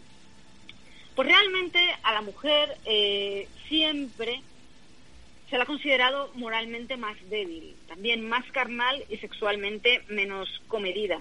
Y de esta manera ellos pensaban que sería mucho más fácil que la mujer pudiera caer en la tentación del diablo. El pueblo, sin embargo, priorizaba las atribuciones mágicas siendo más fácil, además, por la profesión de la mujer, que eran cocineras, comadronas, curanderas, hierberas, el acceder a esta, a esta categoría de hechiceras y de, y de brujas. Aparte, otra cosa curiosa es que una de las teorías que además apoyan que las principales acusadoras y usuarias fueran mujeres es por la facilidad de poder usar también esta vía como venganza para hechos puntuales, mientras que los varones eh, se asociaba más a motivos políticos, tenían otra forma de defensas sociales. Y en cuanto a las características de estas mujeres, pues sus edades eh, estas mujeres que estaban acusadas durante los primeros años de ejercer, sobre todo la magia amatoria, podía oscilar entre los 20 y los 30 años. En lo que es el periodo de mayor apogeo de la caza de brujas, también llegaron a condenarse adolescentes, incluso a veces a los hijos de las brujas, porque al ser sus herederos se consideraban sus aprendices. También es cierto que conforme avanza el tiempo, la mayoría eh, van a ir teniendo más de 50 años. Y se le consideraba que se ampliaban sus campos de actuación y que la magia amatoria pues no era la única a desarrollar. Encontrábamos ya venganzas, magia negra, curanderismo, etcétera. Y además algunas brujas, además de ser eh, brujas en sí o en relación con la hechicería, eran curanderas y comadronas, que eran oficios que eh, realizaban por lo general mujeres de edad avanzada, lo cual nos corrobora un poco la afirmación anterior. Pero bueno, eh, tampoco es incompatible con la idea de la bruja movida por el deseo sexual, puesto que se creía, se pensaba que el diablo se aparecía a las futuras brujas en forma de un joven atractivo y tanto si fuera joven o vieja, se suponía que eh, las movía la lujuria. En cuanto al estado civil, la gran mayoría eran solteras o viudas. Las eh, escasas casadas no estuvieron ni mucho menos expuestas a cargos por brujería, estaban defendidas por su marido, pero sí sufrieron acusaciones debido a conflictos de carácter familiar. O sea, ya el tema iba más por acusaciones populares que por lo que podía ser un juicio de carácter religioso. Eh, son épocas muy duras. Estamos hablando de fines de Edad Media, Renacimiento, incluso un poquito cogiendo el primer, el primer, el primer barroco. Y es que eh, el hambre claramente podía afectar a todas estas mujeres en su profesión si tenemos en cuenta que muchas de ellas pertenecían a lo que son los estratos más bajos de la sociedad, pues ¿qué era lo que podía darles algo de dinero para subsistir? Pues eh, la venta de curas mágicas, el empleo de la brujería como venganza, los entrecomillados pactos con el diablo con el fin de mejorar su situación económica de cara a lo que es la clientela. Y bueno, esto nos lleva a pensar, y revisando un poco lo que son archivos, a, creer que indudablemente en muy raras ocasiones gozaron de una buena posición social. Cuando esto era así, el origen de la acusación en realidad no era tanto brujería como la posibilidad de conspiración política o incluso herejía.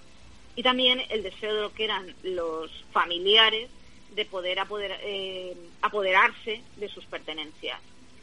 A partir de la Edad Media, las persecuciones van a aumentar hasta los siglos XVI y XVII. Solo en el siglo XVII, la Inglaterra anglicana llegó a acabar con más de 50.000 personas en la hoguera y unas 100.000 en Alemania. Nada que ver con nuestro país, por mucho que tengamos leyenda negra de la Inquisición. De hecho, como os lo decía, os decía al principio, los tribunales populares, que muchas veces eran los que juzgaban a estas mujeres, acusaciones populares, eh, eran los que iban a cometer más ajusticiamientos que la propia Inquisición. La propia Inquisición llegaba en muchas ocasiones a dudar de que estas mujeres tuvieran ningún tipo de relación con el diablo mm, en absoluto. Como os digo, en España y sus colonias no se llegaron a quemar brujas y a partir del siglo XVII en concreto básicamente y paradójicamente, gracias al Santo Oficio, se flexibilizaron las penas. Muy al contrario que los protestantes, que es lo que os comentaba, que las llegan a endurecer a través de las autoridades de Lutero, de Melanchthon, de Bullinger y de Calvino. Pero sí que me gustaría haceros referencia a un proceso que es muy muy conocido en nuestra geografía y es el proceso de Sugarramurdi.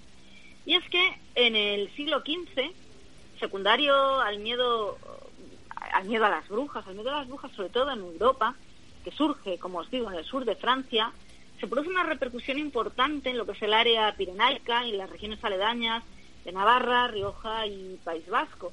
Y el proceso de Sugarramurdi va a ser el más conocido.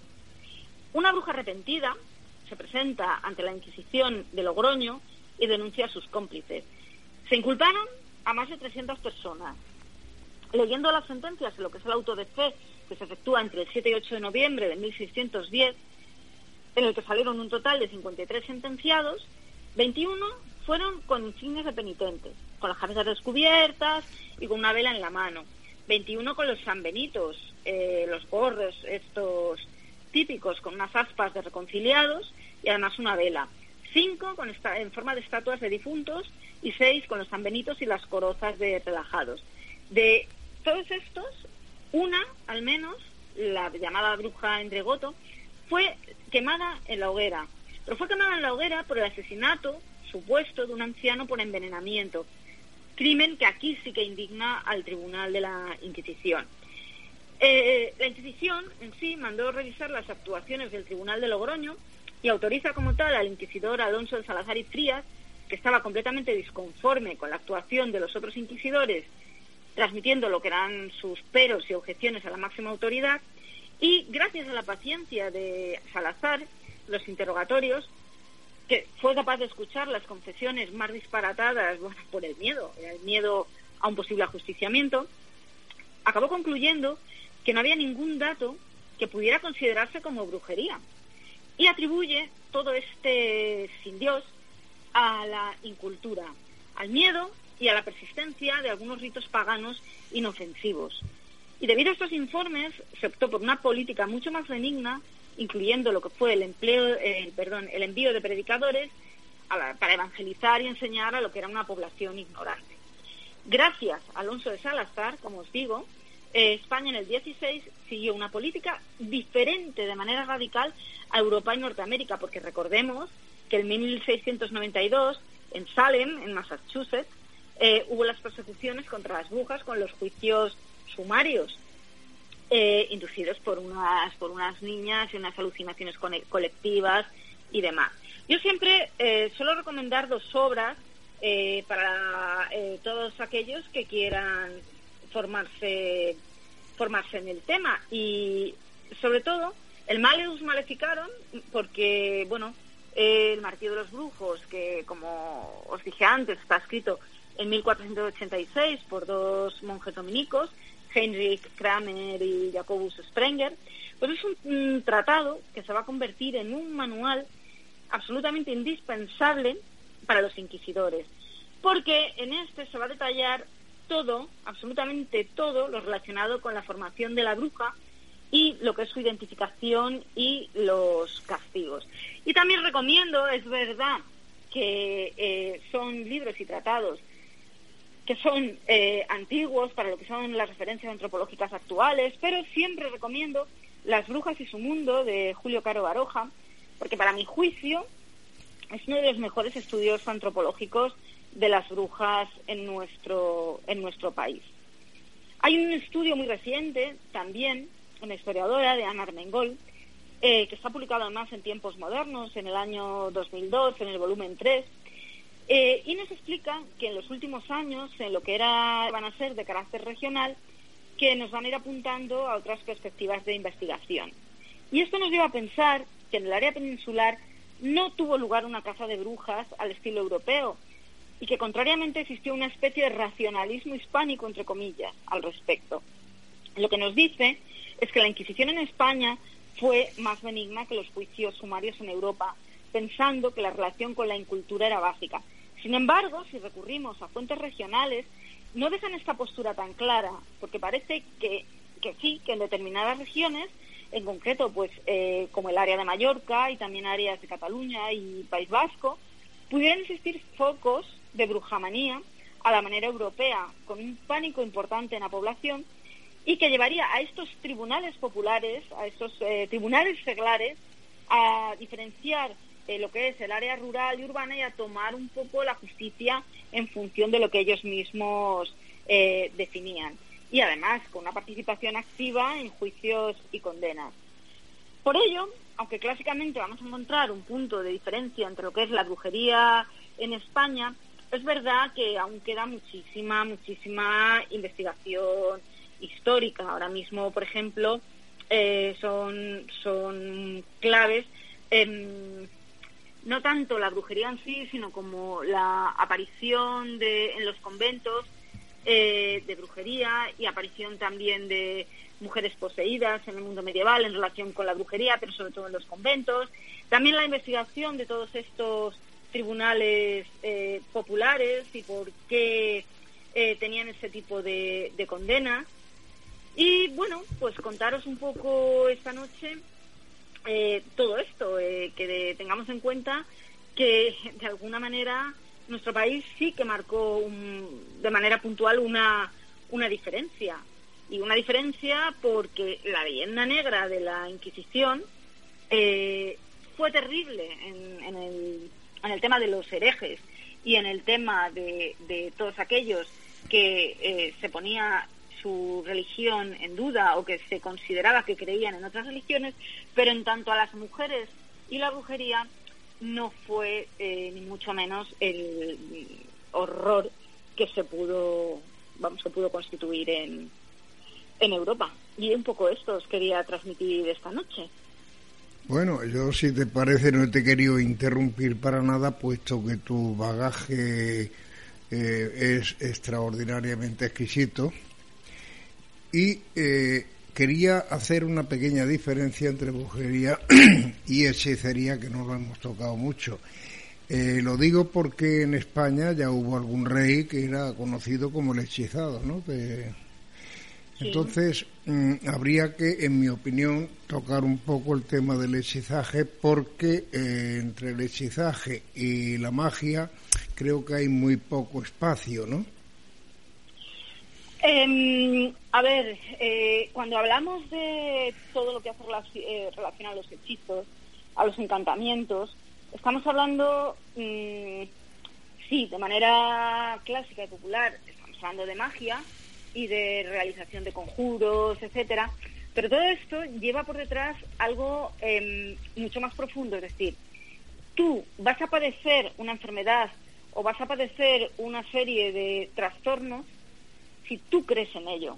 Entonces, si hablamos de una sociedad que está marcada profundamente por la tradición y está marcada por ciertas creencias y ciertas creencias claras, y en el caso del monarca no solamente se junta la tradición, sino que se pueden juntar otra serie de, de factores, desde una educación hasta la posibilidad de enfermedades mentales endogamia, etcétera, y es, digamos, terreno abonado para eh, que alguien pueda llegar a creerse hechizado o incluso una persona que no está realmente en sus cabales o por tener una enfermedad psiquiátrica, que ello se pueda aprovechar por todo lo que le rodea, de alguna manera para quitarle poder, en el caso de, lo, de la monarquía, eh, y poder gobernar en paralelo. Y dejando a la otra persona simplemente para que pudiera firmar las, las, pues las órdenes, eh, las leyes que pudieran salir por otras por otras podía, ser el hechizamiento sería más bien una manipulación del personaje en cuestión, ¿no? Ah, es que se puede se puede perfecta pero vamos perfecta perfectamente. Es que mira se nos está ocurriendo además ahora mismo otro ejemplo muy claro en medicina en donde es que si jugamos con todo esto que son criterios médicos y científicos además eh, mira, el siglo de oro asociaba eh, a las mujeres hechizadas y posesas eh, con un exceso de humor melancólico, mm, que hoy lo vamos a identificar con lo que es la depresión. ¿Qué pasa? Que se consideraba que en esos momentos el diablo penetraba desde fuera en el cuerpo de las afectadas. Y lo que os comentaba, todos estos casos de posesión de siglos XVI y XVII eh, de manera clásica eh, pueden implicar incluso aspiraciones eróticas no satisfechas eh, en personas muy sugestionables. Estamos hablando de mujeres prácticamente adolescentes con todas las hormonas en flor recluidas en conventos y se me ocurre el caso de la posesión colectiva de las Ursulinas de Ludón que fue el caso en el que el, el párroco que era Urbain de Grandier que era un párroco apetón, religioso atractivo, bien relacionado con la sociedad de Ludun, se acusa de brujería y de seducción de más de 17 monjas poseídas en el siglo XVII, que además los iban poseyendo un diablo detrás de otro. y aunque afirma al final eh, que fue era inocente, pues era Francia, fue quemado en, en la hoguera. Pero es que aquí estamos implicando de manera añadida causas psicosociales, como Claro. también lo que fueron las posesiones en el Valle de Tena en el siglo XVII, entre 1640 y 43, donde el número de afectadas fue de más de 62. Estamos hablando de fenómenos ya colectivos. En este caso, fue atribuido eh, todo el proceso a Pedro de Arruebo, que era un terrateniente del Valle, también muy exitoso con las mujeres.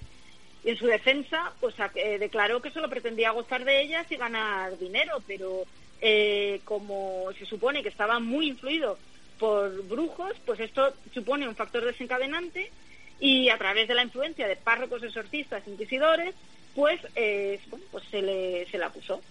Y eh, bueno, por eso, por eso os digo que hay que jugar mucho, estamos hablando de otros tiempos, con lo que es el tema de, de todo un imaginario colectivo y, es fundamental, y incluso a día, a día de hoy, yo lo tengo muy claro, son cosas además que he vivido y que he vivido en, en comunidades indígenas en Mesoamérica, bueno, en Mesoamérica, en la zona de México, Mesoamérica es un poco más arqueológico el concepto. A ver, eh, si tú crees que em, vas a tener un mal aire o que el niño va a tener un empacho o una serie de, de, mm, determinantes que suponen unos factores culturales, tú vas a tener el padecimiento. Si no lo crees, ¿no? Pero y también podemos encontrar esto en relación en, en Haití con todo lo que es el, los las mambos y los jugán y el, el sanedí. Es decir, si tú eso te lo crees, mm, lo vas a padecer en el momento que alguien con poder te pueda llegar a influir de una determinada manera, pero incluso utilizando eh, drogas psicoactivas o determinados fármacos o no, simplemente con el poder de la mente. La mente es tremendamente poderosa en los fenómenos de sugestión. Totalmente. Pues eh, Cristina, mm, se nos agota el tiempo, como siempre. Yo, como no corta Emilio, sé que te empieza ahí pom pom pom y ha estado muy comedido. Hoy te ha dejado. mm, He estado muy, muy, muy, muy prudente Muy porque te- prudente, te, quería yo- haber hecho una observación sobre las brujas de Salem, Pero que bueno. fueron utilizadas, por ejemplo, con fines políticos en el interior Claro. de Europa, ¿no? Ahí está. Pero bueno, vamos a dejarlo ya de otro día porque esto es un tema, sí, esto es un no parar. esto es un no parar, esto es un tema de horas y horas y horas que se diría, ¿no? Sí, además cada vez más interesante. Vas desgranando Sí. una serie de factores sociales que se imbrican unos con otros y de tradición popular que ha llegado incluso a nuestros días. O sea, yo recomiendo profundamente el libro el libro de Israel Espino de brujería y hechicería en Extremadura porque Muy- el muy tipo de, de estudio es fantástico. Y entonces que todo eso ha llegado a nuestra época y es que es cultura viva, es etnografía en vivo y en directo, es mm, es precioso. Por lo menos nos hemos acercado un poquito en el tiempo que disponemos y espero que nuestros soñadores eh, hayan aprendido bastante. Cristina, como siempre, darte las gracias por estar otra noche más con nosotros, por acercarnos a esos misterios eh, y curiosidades de la ciencia y la antropología. Seguiremos desgranando en próximas secciones estos y muchos más temas. claro que sí, encantada de estar con vosotros. Un beso hechizado, Cristina. Un beso de bruja. Venga, buenas noches. Buenas Buenas noches. noches, adiós.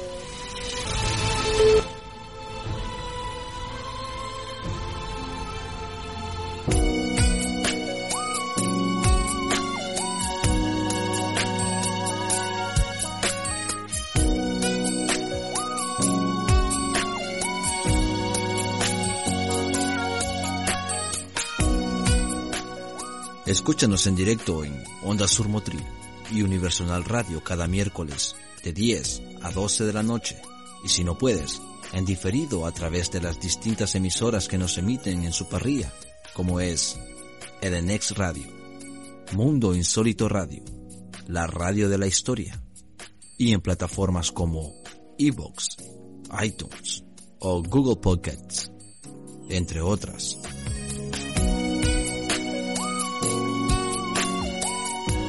Contacta con el programa a través de las redes sociales, fanpage de Facebook, arroba ladrones de sueños vía Twitter en arroba ladrones de sueños o a través de nuestro email info arroba.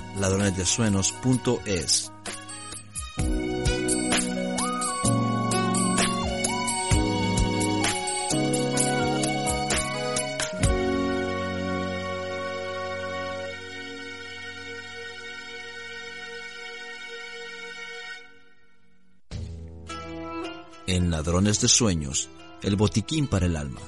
Te abrimos nuestra biblioteca para ofrecerte un elenco de lecturas que ayudarán a complementar tu alma. El guardián de las tablillas te presenta hoy un nuevo título. ¿Quieres conocerlo?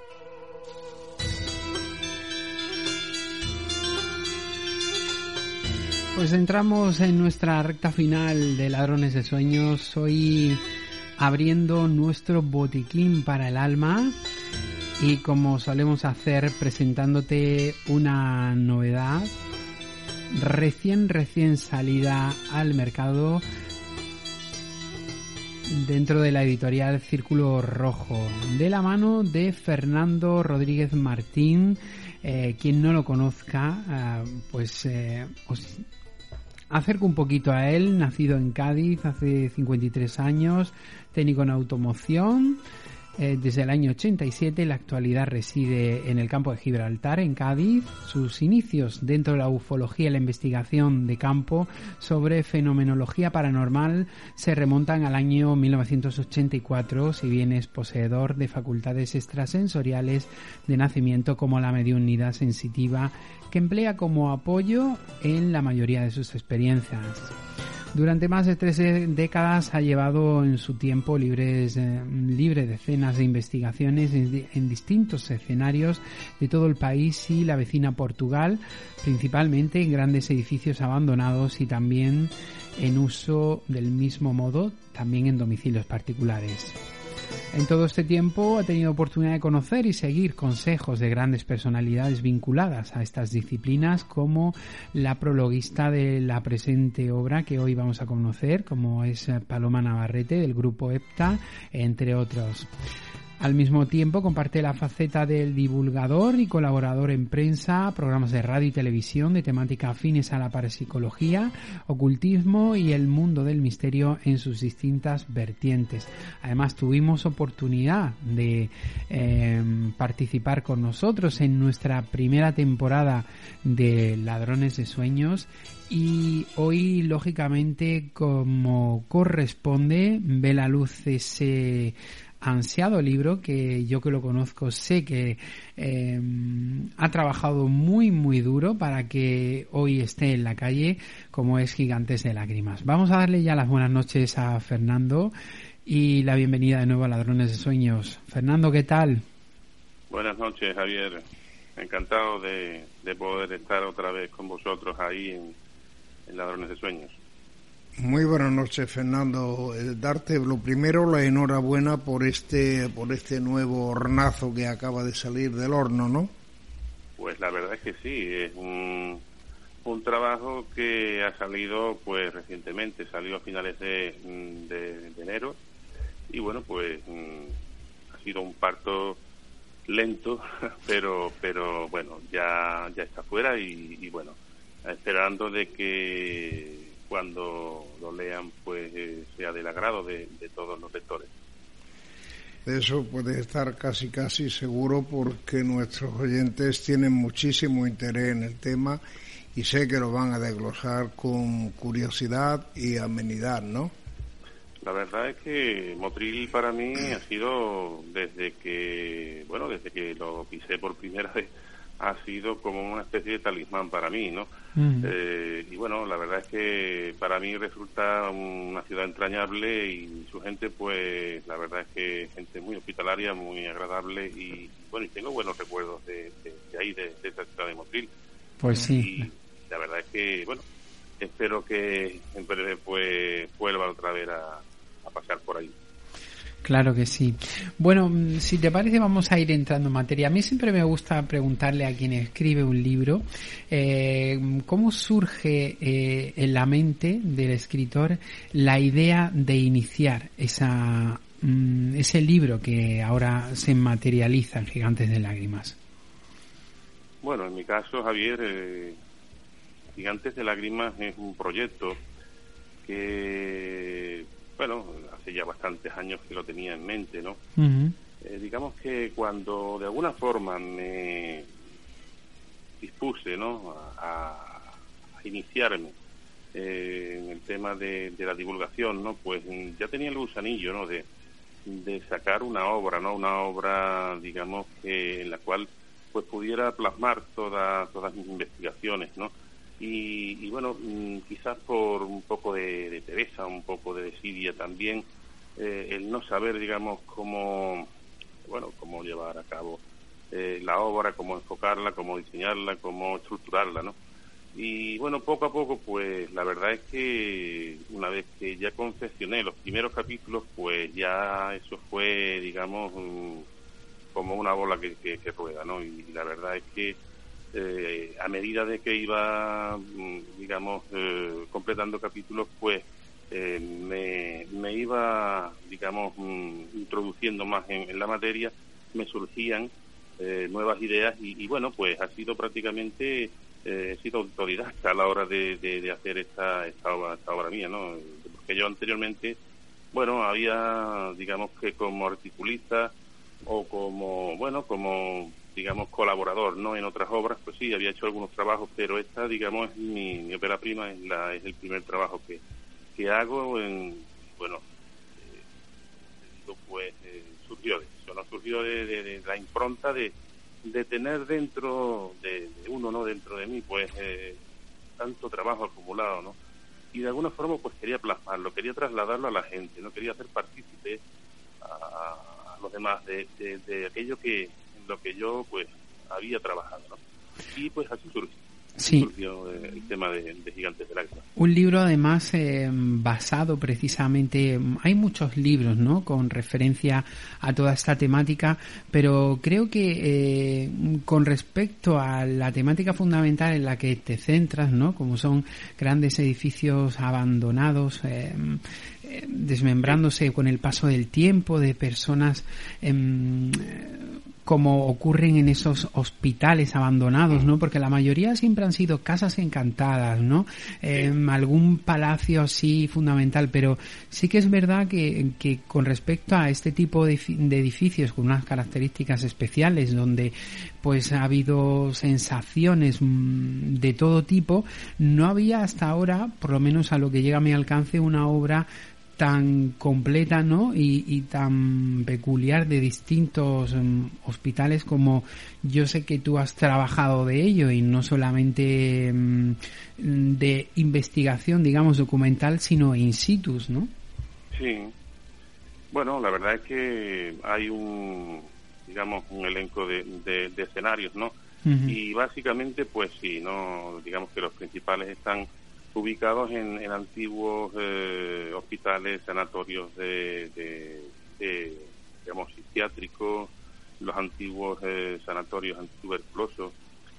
Y el hecho de que estén abandonados, bueno, mm, en realidad todo tiene un motivo, ¿no? La verdad es que a la hora de investigar, bueno, estos son, pues, centros potenciales, ¿no? Para un sensitivo como yo, a la hora de, de poder entablar, eh, digamos, contacto, ¿no? Con, con estas entidades el hecho de que, bueno, no que lo escoja, simplemente eh, para aquellos que lean el libro, pues entenderán el motivo. Yo digamos que no elijo a los sitios, los sitios me eligen. Efectivamente. De alguna forma, eh, en, mi actividad onírica, pues, pues puedo, digamos, de, tener una, una, serie de visiones y a través de esas visiones, una vez que ya las he, mm, por decirlo de alguna forma, las he identificado, pues ya me traslado y llevo a cabo la investigación.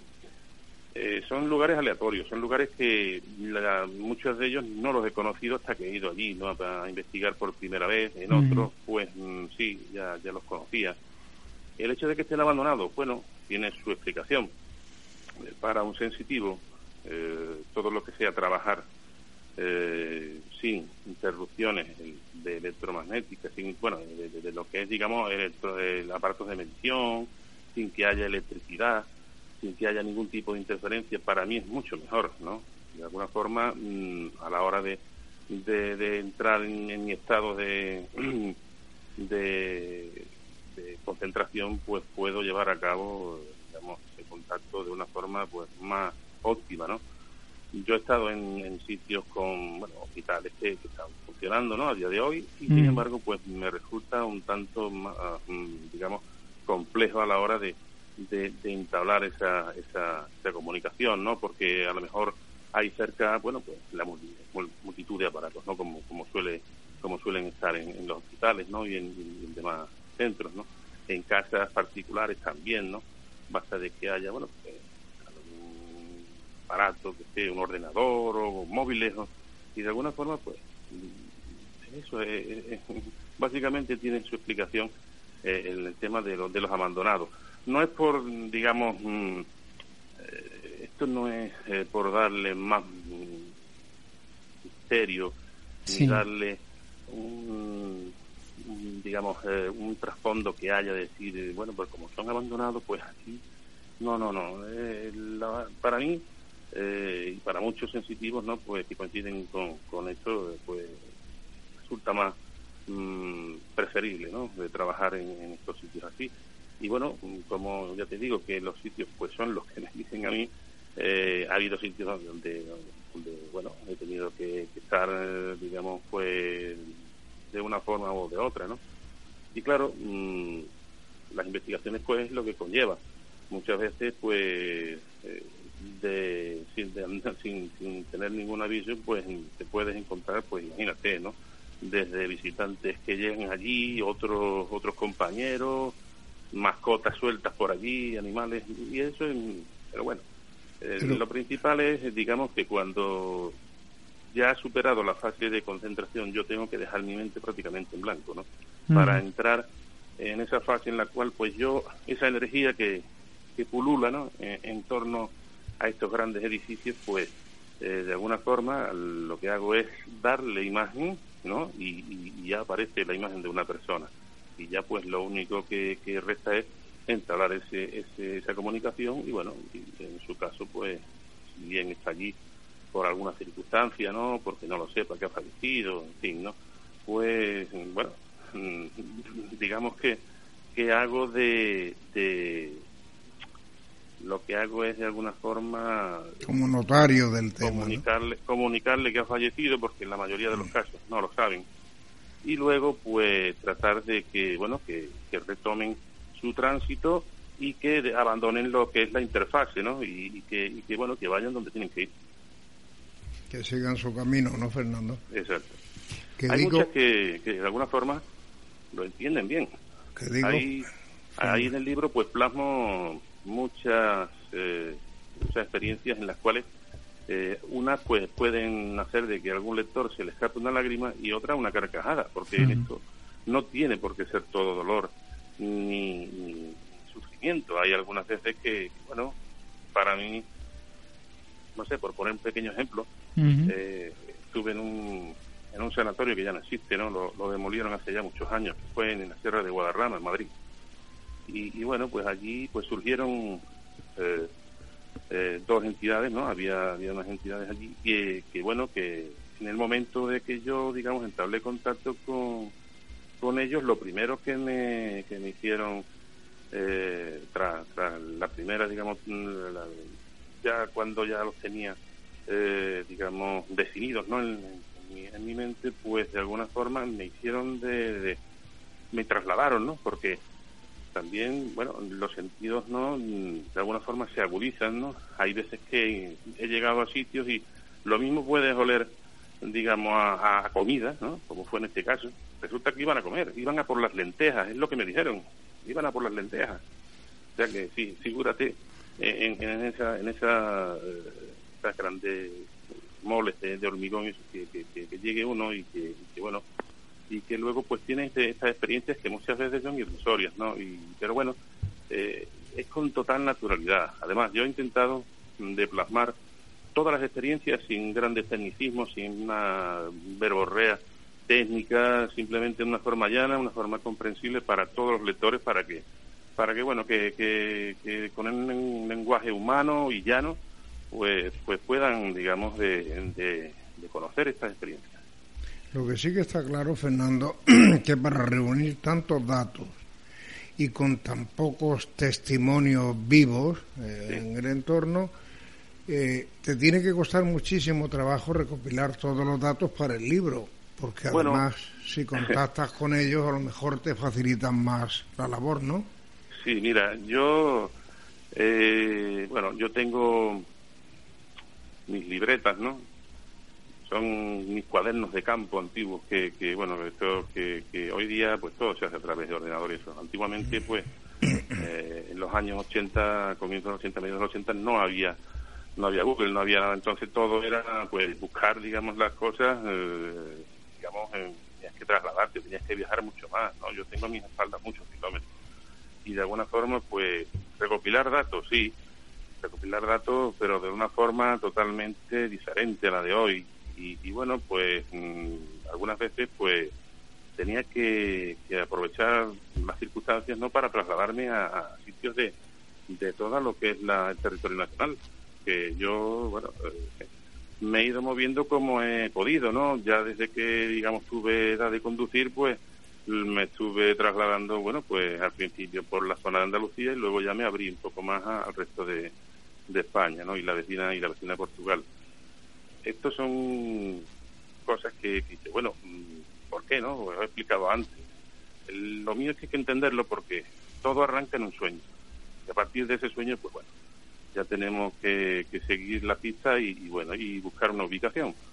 En algunos casos, que son pocos, porque la verdad que no, no he tenido que soñar siquiera. O sea, de alguna forma mm, he pasado por algún lugar y aquel lugar pues me ha llamado poderosamente la atención cuando ya he dado el paso y he entrado, ¿no? Una entrada que siempre hago de la misma forma. Yo soy muy comedido a la hora de hacer una investigación. Yo soy una persona que, que bueno, que, que gasta una parafernalia que a lo mejor la mayoría de los sensitivos o la mayoría de los investigadores de, campo en el tema de lo paranormal no emplean. Yo soy muy de pedir permiso. Yo no entro en un lugar como no como como como no sea bienvenido, no entro. ¿Cómo pido permiso? Pues simplemente cuando entro, bien sea por una puerta por una ventana, si es por una ventana, pues con el dintel de la ventana, toco el dintel de la ventana y según la reacción que me provoque ¿eh?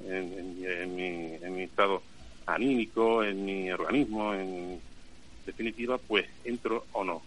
Y si por una puerta, pues toco el umbral de la puerta y bueno, yo deciros que he hecho, a veces he hecho hasta 300 y pico de kilómetros para nada. Sabes, Fernando, perdona que te interrumpa, sabes que hay muchísima gente que llegan a cualquier sitio lo mismo que un tropel, ¿no? Sí.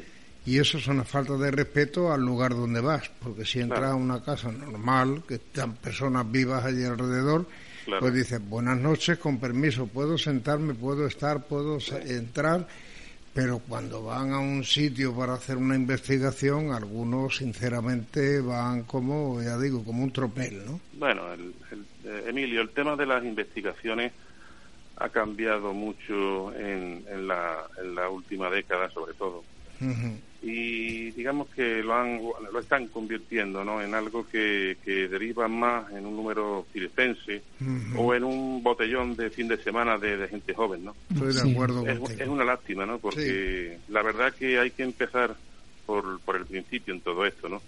y cuando vas a un sitio aunque tú no sientas nada, aunque tú no seas sensitivo, aunque aunque simplemente pongas allí cuatro cámaras y cuatro grabadoras y cuatro en fin, de, todo el instrumental que, puedan hacerse eh, ellos, pues mm, lo que hay que hacer es actuar, pero con un, para mí es, digamos, mm, es que no es misticismo, es algo que, que realmente para, para cualquier persona que tenga familiares fallecidos, pues que, bueno, que, que hagan un esfuerzo y que simplemente a la hora de, de, estar en ese sitio, el tiempo que estén, pues que se sepan comportar, ¿no? Y que no hagan de ello, pues eso, una parasistencia.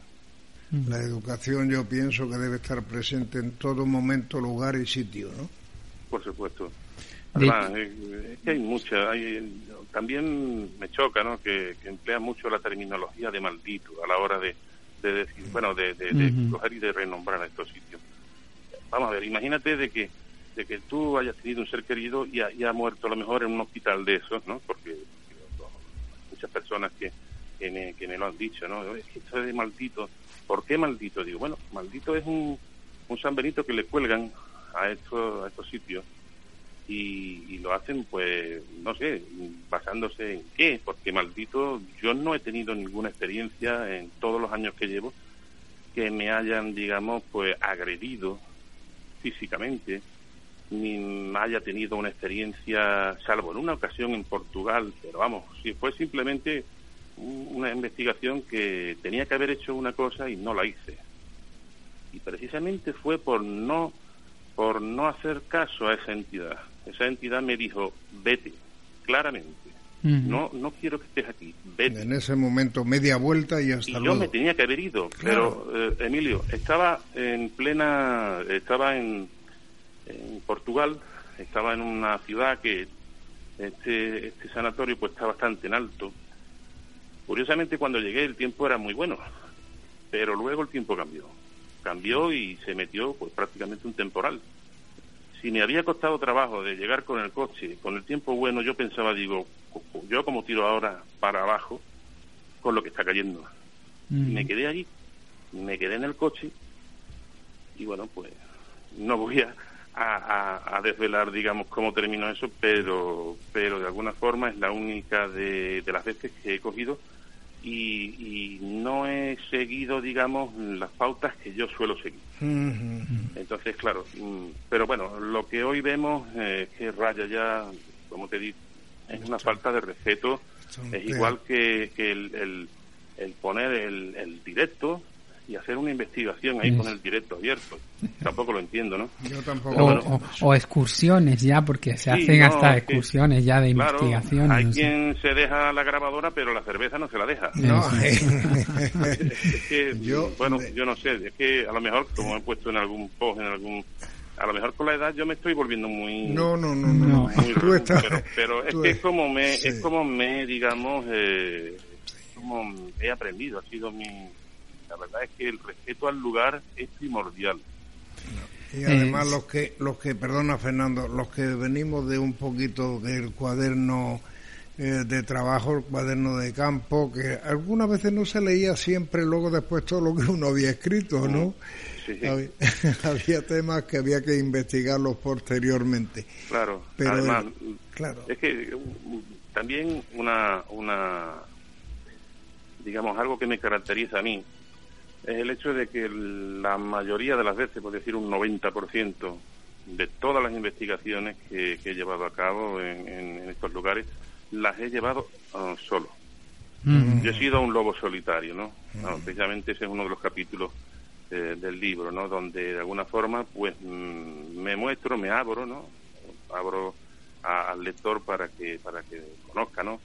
Eh, los pormenores de, de, cómo ha sido siempre mi modo operandi, ¿no? Y aquí, pues, el hecho de, que vaya solo, bueno, al principio, pues todos me decían de que era una temeridad, pero os puedo decir y os garantizo de que cuando se investiga solo y Más entras en un sitio, el silencio que hay, no hay errores, no hay inducciones a equivocaciones, no hay nada, no hay pánico, no hay pánico de personas que puedan ser susceptibles de tener algún ataque de pánico. Es una tranquilidad que ante ante la propia experiencia cuando eh, mantienes ese contacto sabes que estás ahí estás solo y que de alguna forma el miedo ese que has dejado atrás ya que es el que te bloquea pues una vez que, que te yo, yo he tenido experiencias que, que bueno en, en, en lugares como como no sé como el, el sanatorio de, de la Marina de Madrid que es un edificio enorme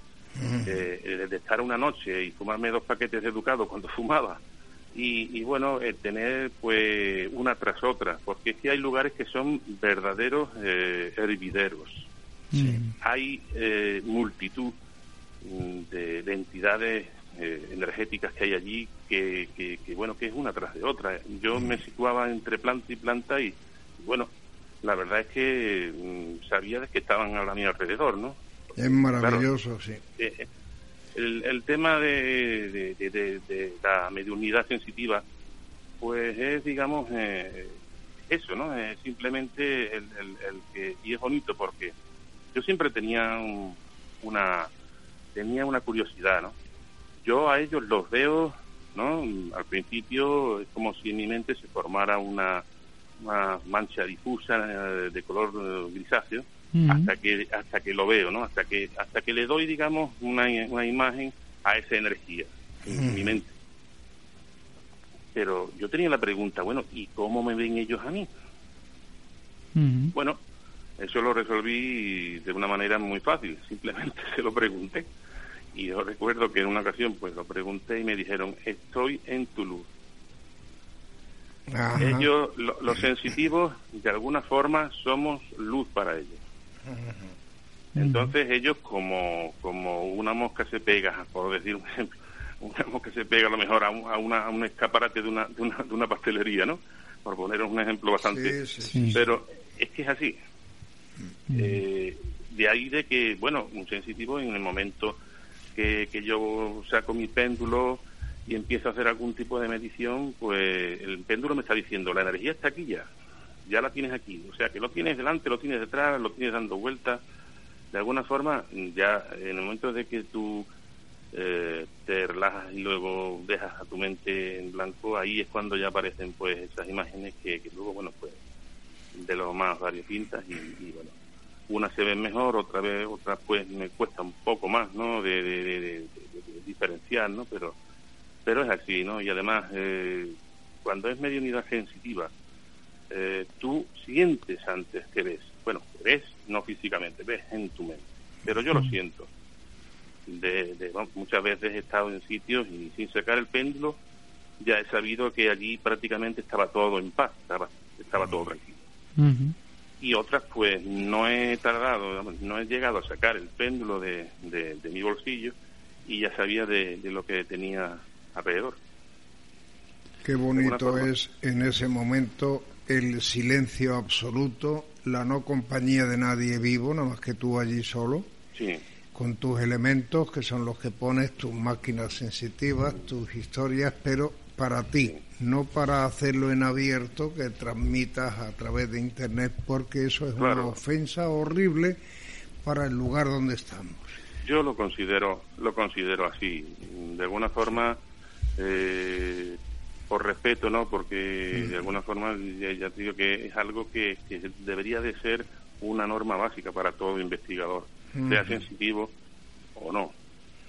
Eh, el hecho de, de, de, investigar en grupo todavía más, ¿no? Porque siempre, eh, que es lo que, lo, lo, que os he comentado antes, un grupo es más difícil de controlar. Uh -huh siempre hay gente que si se mueven por un lado, se mueven por otro, preguntando, ¿dónde está fulanito? Ah, pues no lo sé, pues llámalo, pues no sé qué. Una pisada Eso es un indebida. Porque es que muchas veces, además, eh, Javier lo sabe, que, que, que, hemos investigado juntos pues en alguna sí. ocasión, uh -huh. y, y, bueno, eh, esto de, de, de, estar solo, ahí no hay error posible a la hora de escuchar algo, porque si tú lo primero que haces al entrar en un lugar es dar una vuelta a todo lo que es el perímetro y luego en el interior, a veces yo antes de empezar lo que es la, la investigación uh -huh. propiamente, tengo que dar una vuelta a todo el edificio, por fuera y por dentro, sí. para cerciorarme de que no hay nada. Uh -huh. Porque es que al principio, cuando uno era, digamos, un, un aprendiz en esto, pues, pues la verdad es que más de una vez me llevaba un susto por, por, por un perro, un gato, o algo que, que, estaba por allí. Bueno, pues yo, por muchas ganas que tenga de entablar, eh, digamos, conexión con, con las entidades, por mucho, lo primero, eso para mí, en ese aspecto, como he dicho antes, he sido autodidacta, sigo siendo autodidacta y, bueno, y de alguna forma soy fiel a mi forma de trabajar. Uh -huh. Hay bueno. dos cosas, Fernando, que a mí siempre me han alucinado, que ha sido el maullido del gato y el salto del gato al mismo tiempo. pues mira, también, también hago mención de un episodio en un, en un sitio y, y, un gato, la verdad es que me dio un susto el... pero es que me saltó a la espalda. y es que el menino estaría por allí descansando claro. y le perturbé, le perturbé su descanso las luces y, que tuvieras, por cualquier cosa, ellos no, de era, momento... era por la tarde, era ah, por la tarde, fue en Portugal, ¿no? sí. Bueno, mm. y, y, bueno, fue, digamos, que estaba en una zona donde había una especie de, de alacenas, ¿no?, de, de armarios empotrados, y estábamos viendo las puertas y me giré, y al girarme, a la espalda, pero que, me volví de detrás y lo vi con el rabito moviendo el rabito, pa, digo, anda, anda que, es que me parece que hemos tocado que también hay muchas, claro. De todo.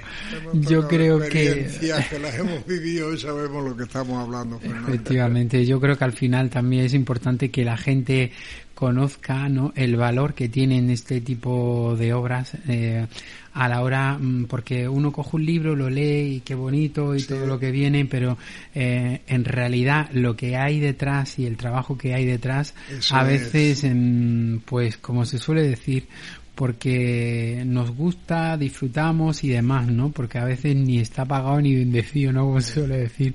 Pero los que te conocemos, pues sí sabemos que hay un trabajo riguroso, un trabajo bien hecho, sobre todo, con...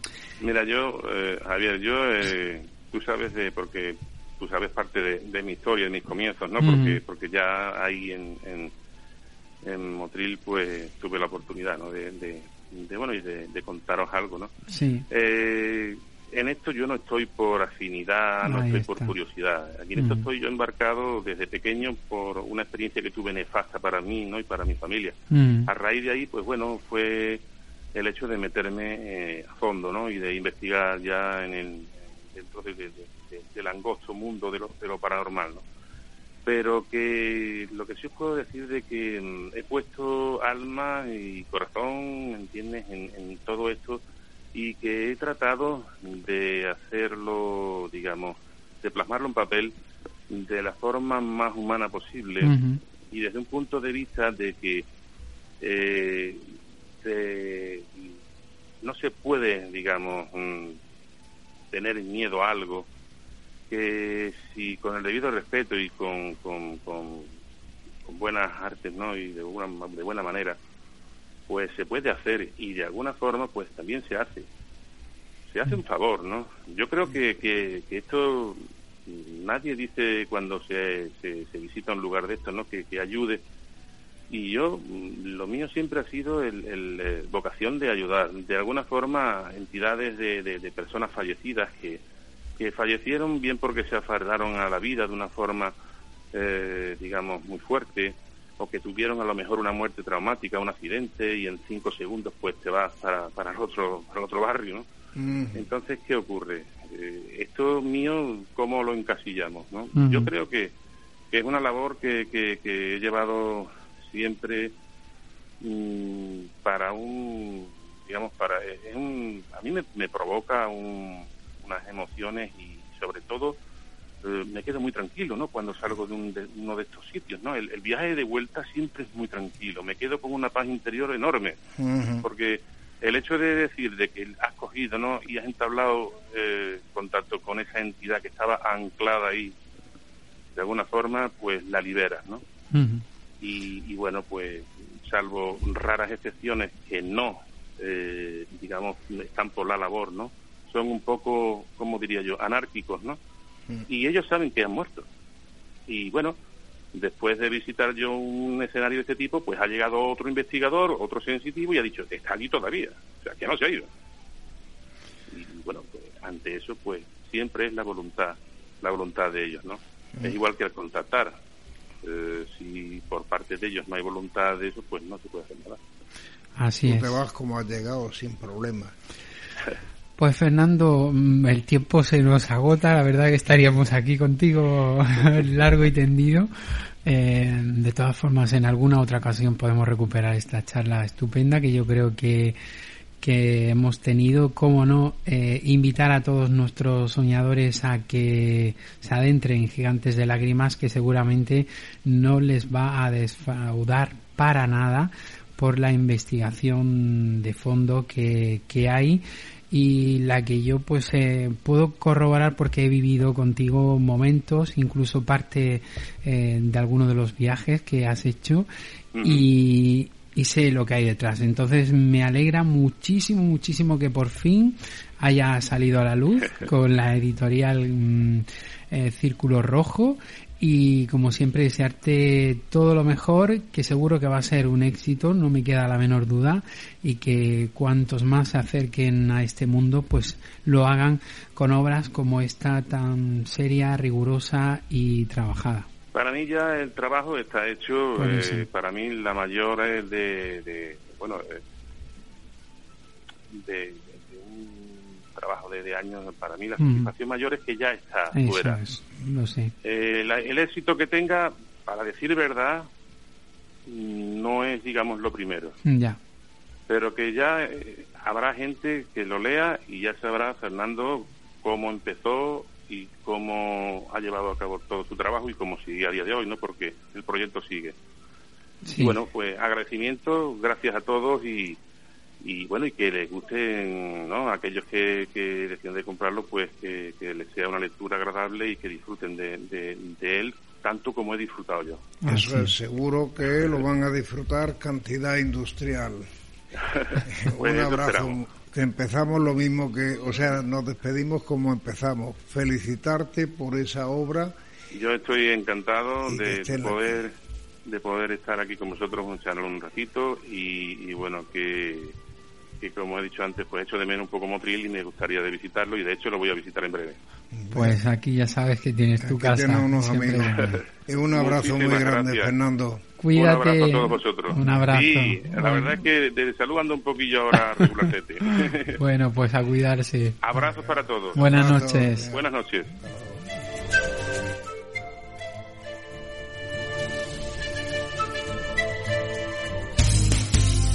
Estás escuchando Ladrones de Sueños. You are now hearing Dream Thieves.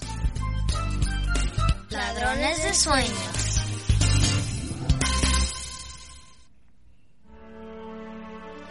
Pues Emilio, que visto y no visto, nos vamos, que nos hemos liado ahí ya con Fernando y se nos ha ido el santo. El momento de la tristeza porque me parecía muy interesante el relato de, de Fernando, que los que lo conocemos bien sabemos que lo que ha trabajado para conseguir ese libro y eh, lo ha echado a la calle, pero además con voluntad de que haya muchísimas personas que lo abracen y lo lean y lo estudien, sobre todo que lo estudien.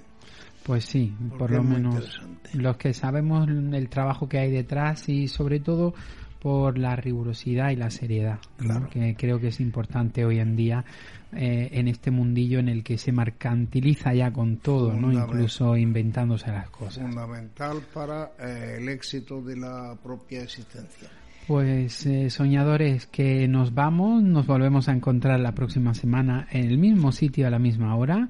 Muchísimas gracias a todos los que habéis estado aguantándonos en directo. Un saludito y un beso a, Didi, que nos había escrito antes por Twitter diciendo que estaba en la cama acurrucadita y escuchándonos, pero no sé si se habrá quedado ya dormida o no, pero bueno, sí. No, no, creo, habiendo oído Para cuando nos escuche luego en, la aplicación por iVoox, si no si se ha quedado dormida, que yo sé que algunas veces a nuestra amiga Susana también le ha pasado, que me la ha comentado, mira, es que casi me he quedado dormida. Pero luego, como tenéis las aplicaciones, pues lo que os falte, pues luego lo escucháis, que, que no importa, que no importa. Lo dicho, un abrazo y nos encontramos la próxima semana. Un abrazo para todos y un saludo para Salureña, nuestro amigo Pepe, que nos está escuchando interesantemente. ¿Vale? Buenas noches. Venga, buenas noches a todos y feliz semana.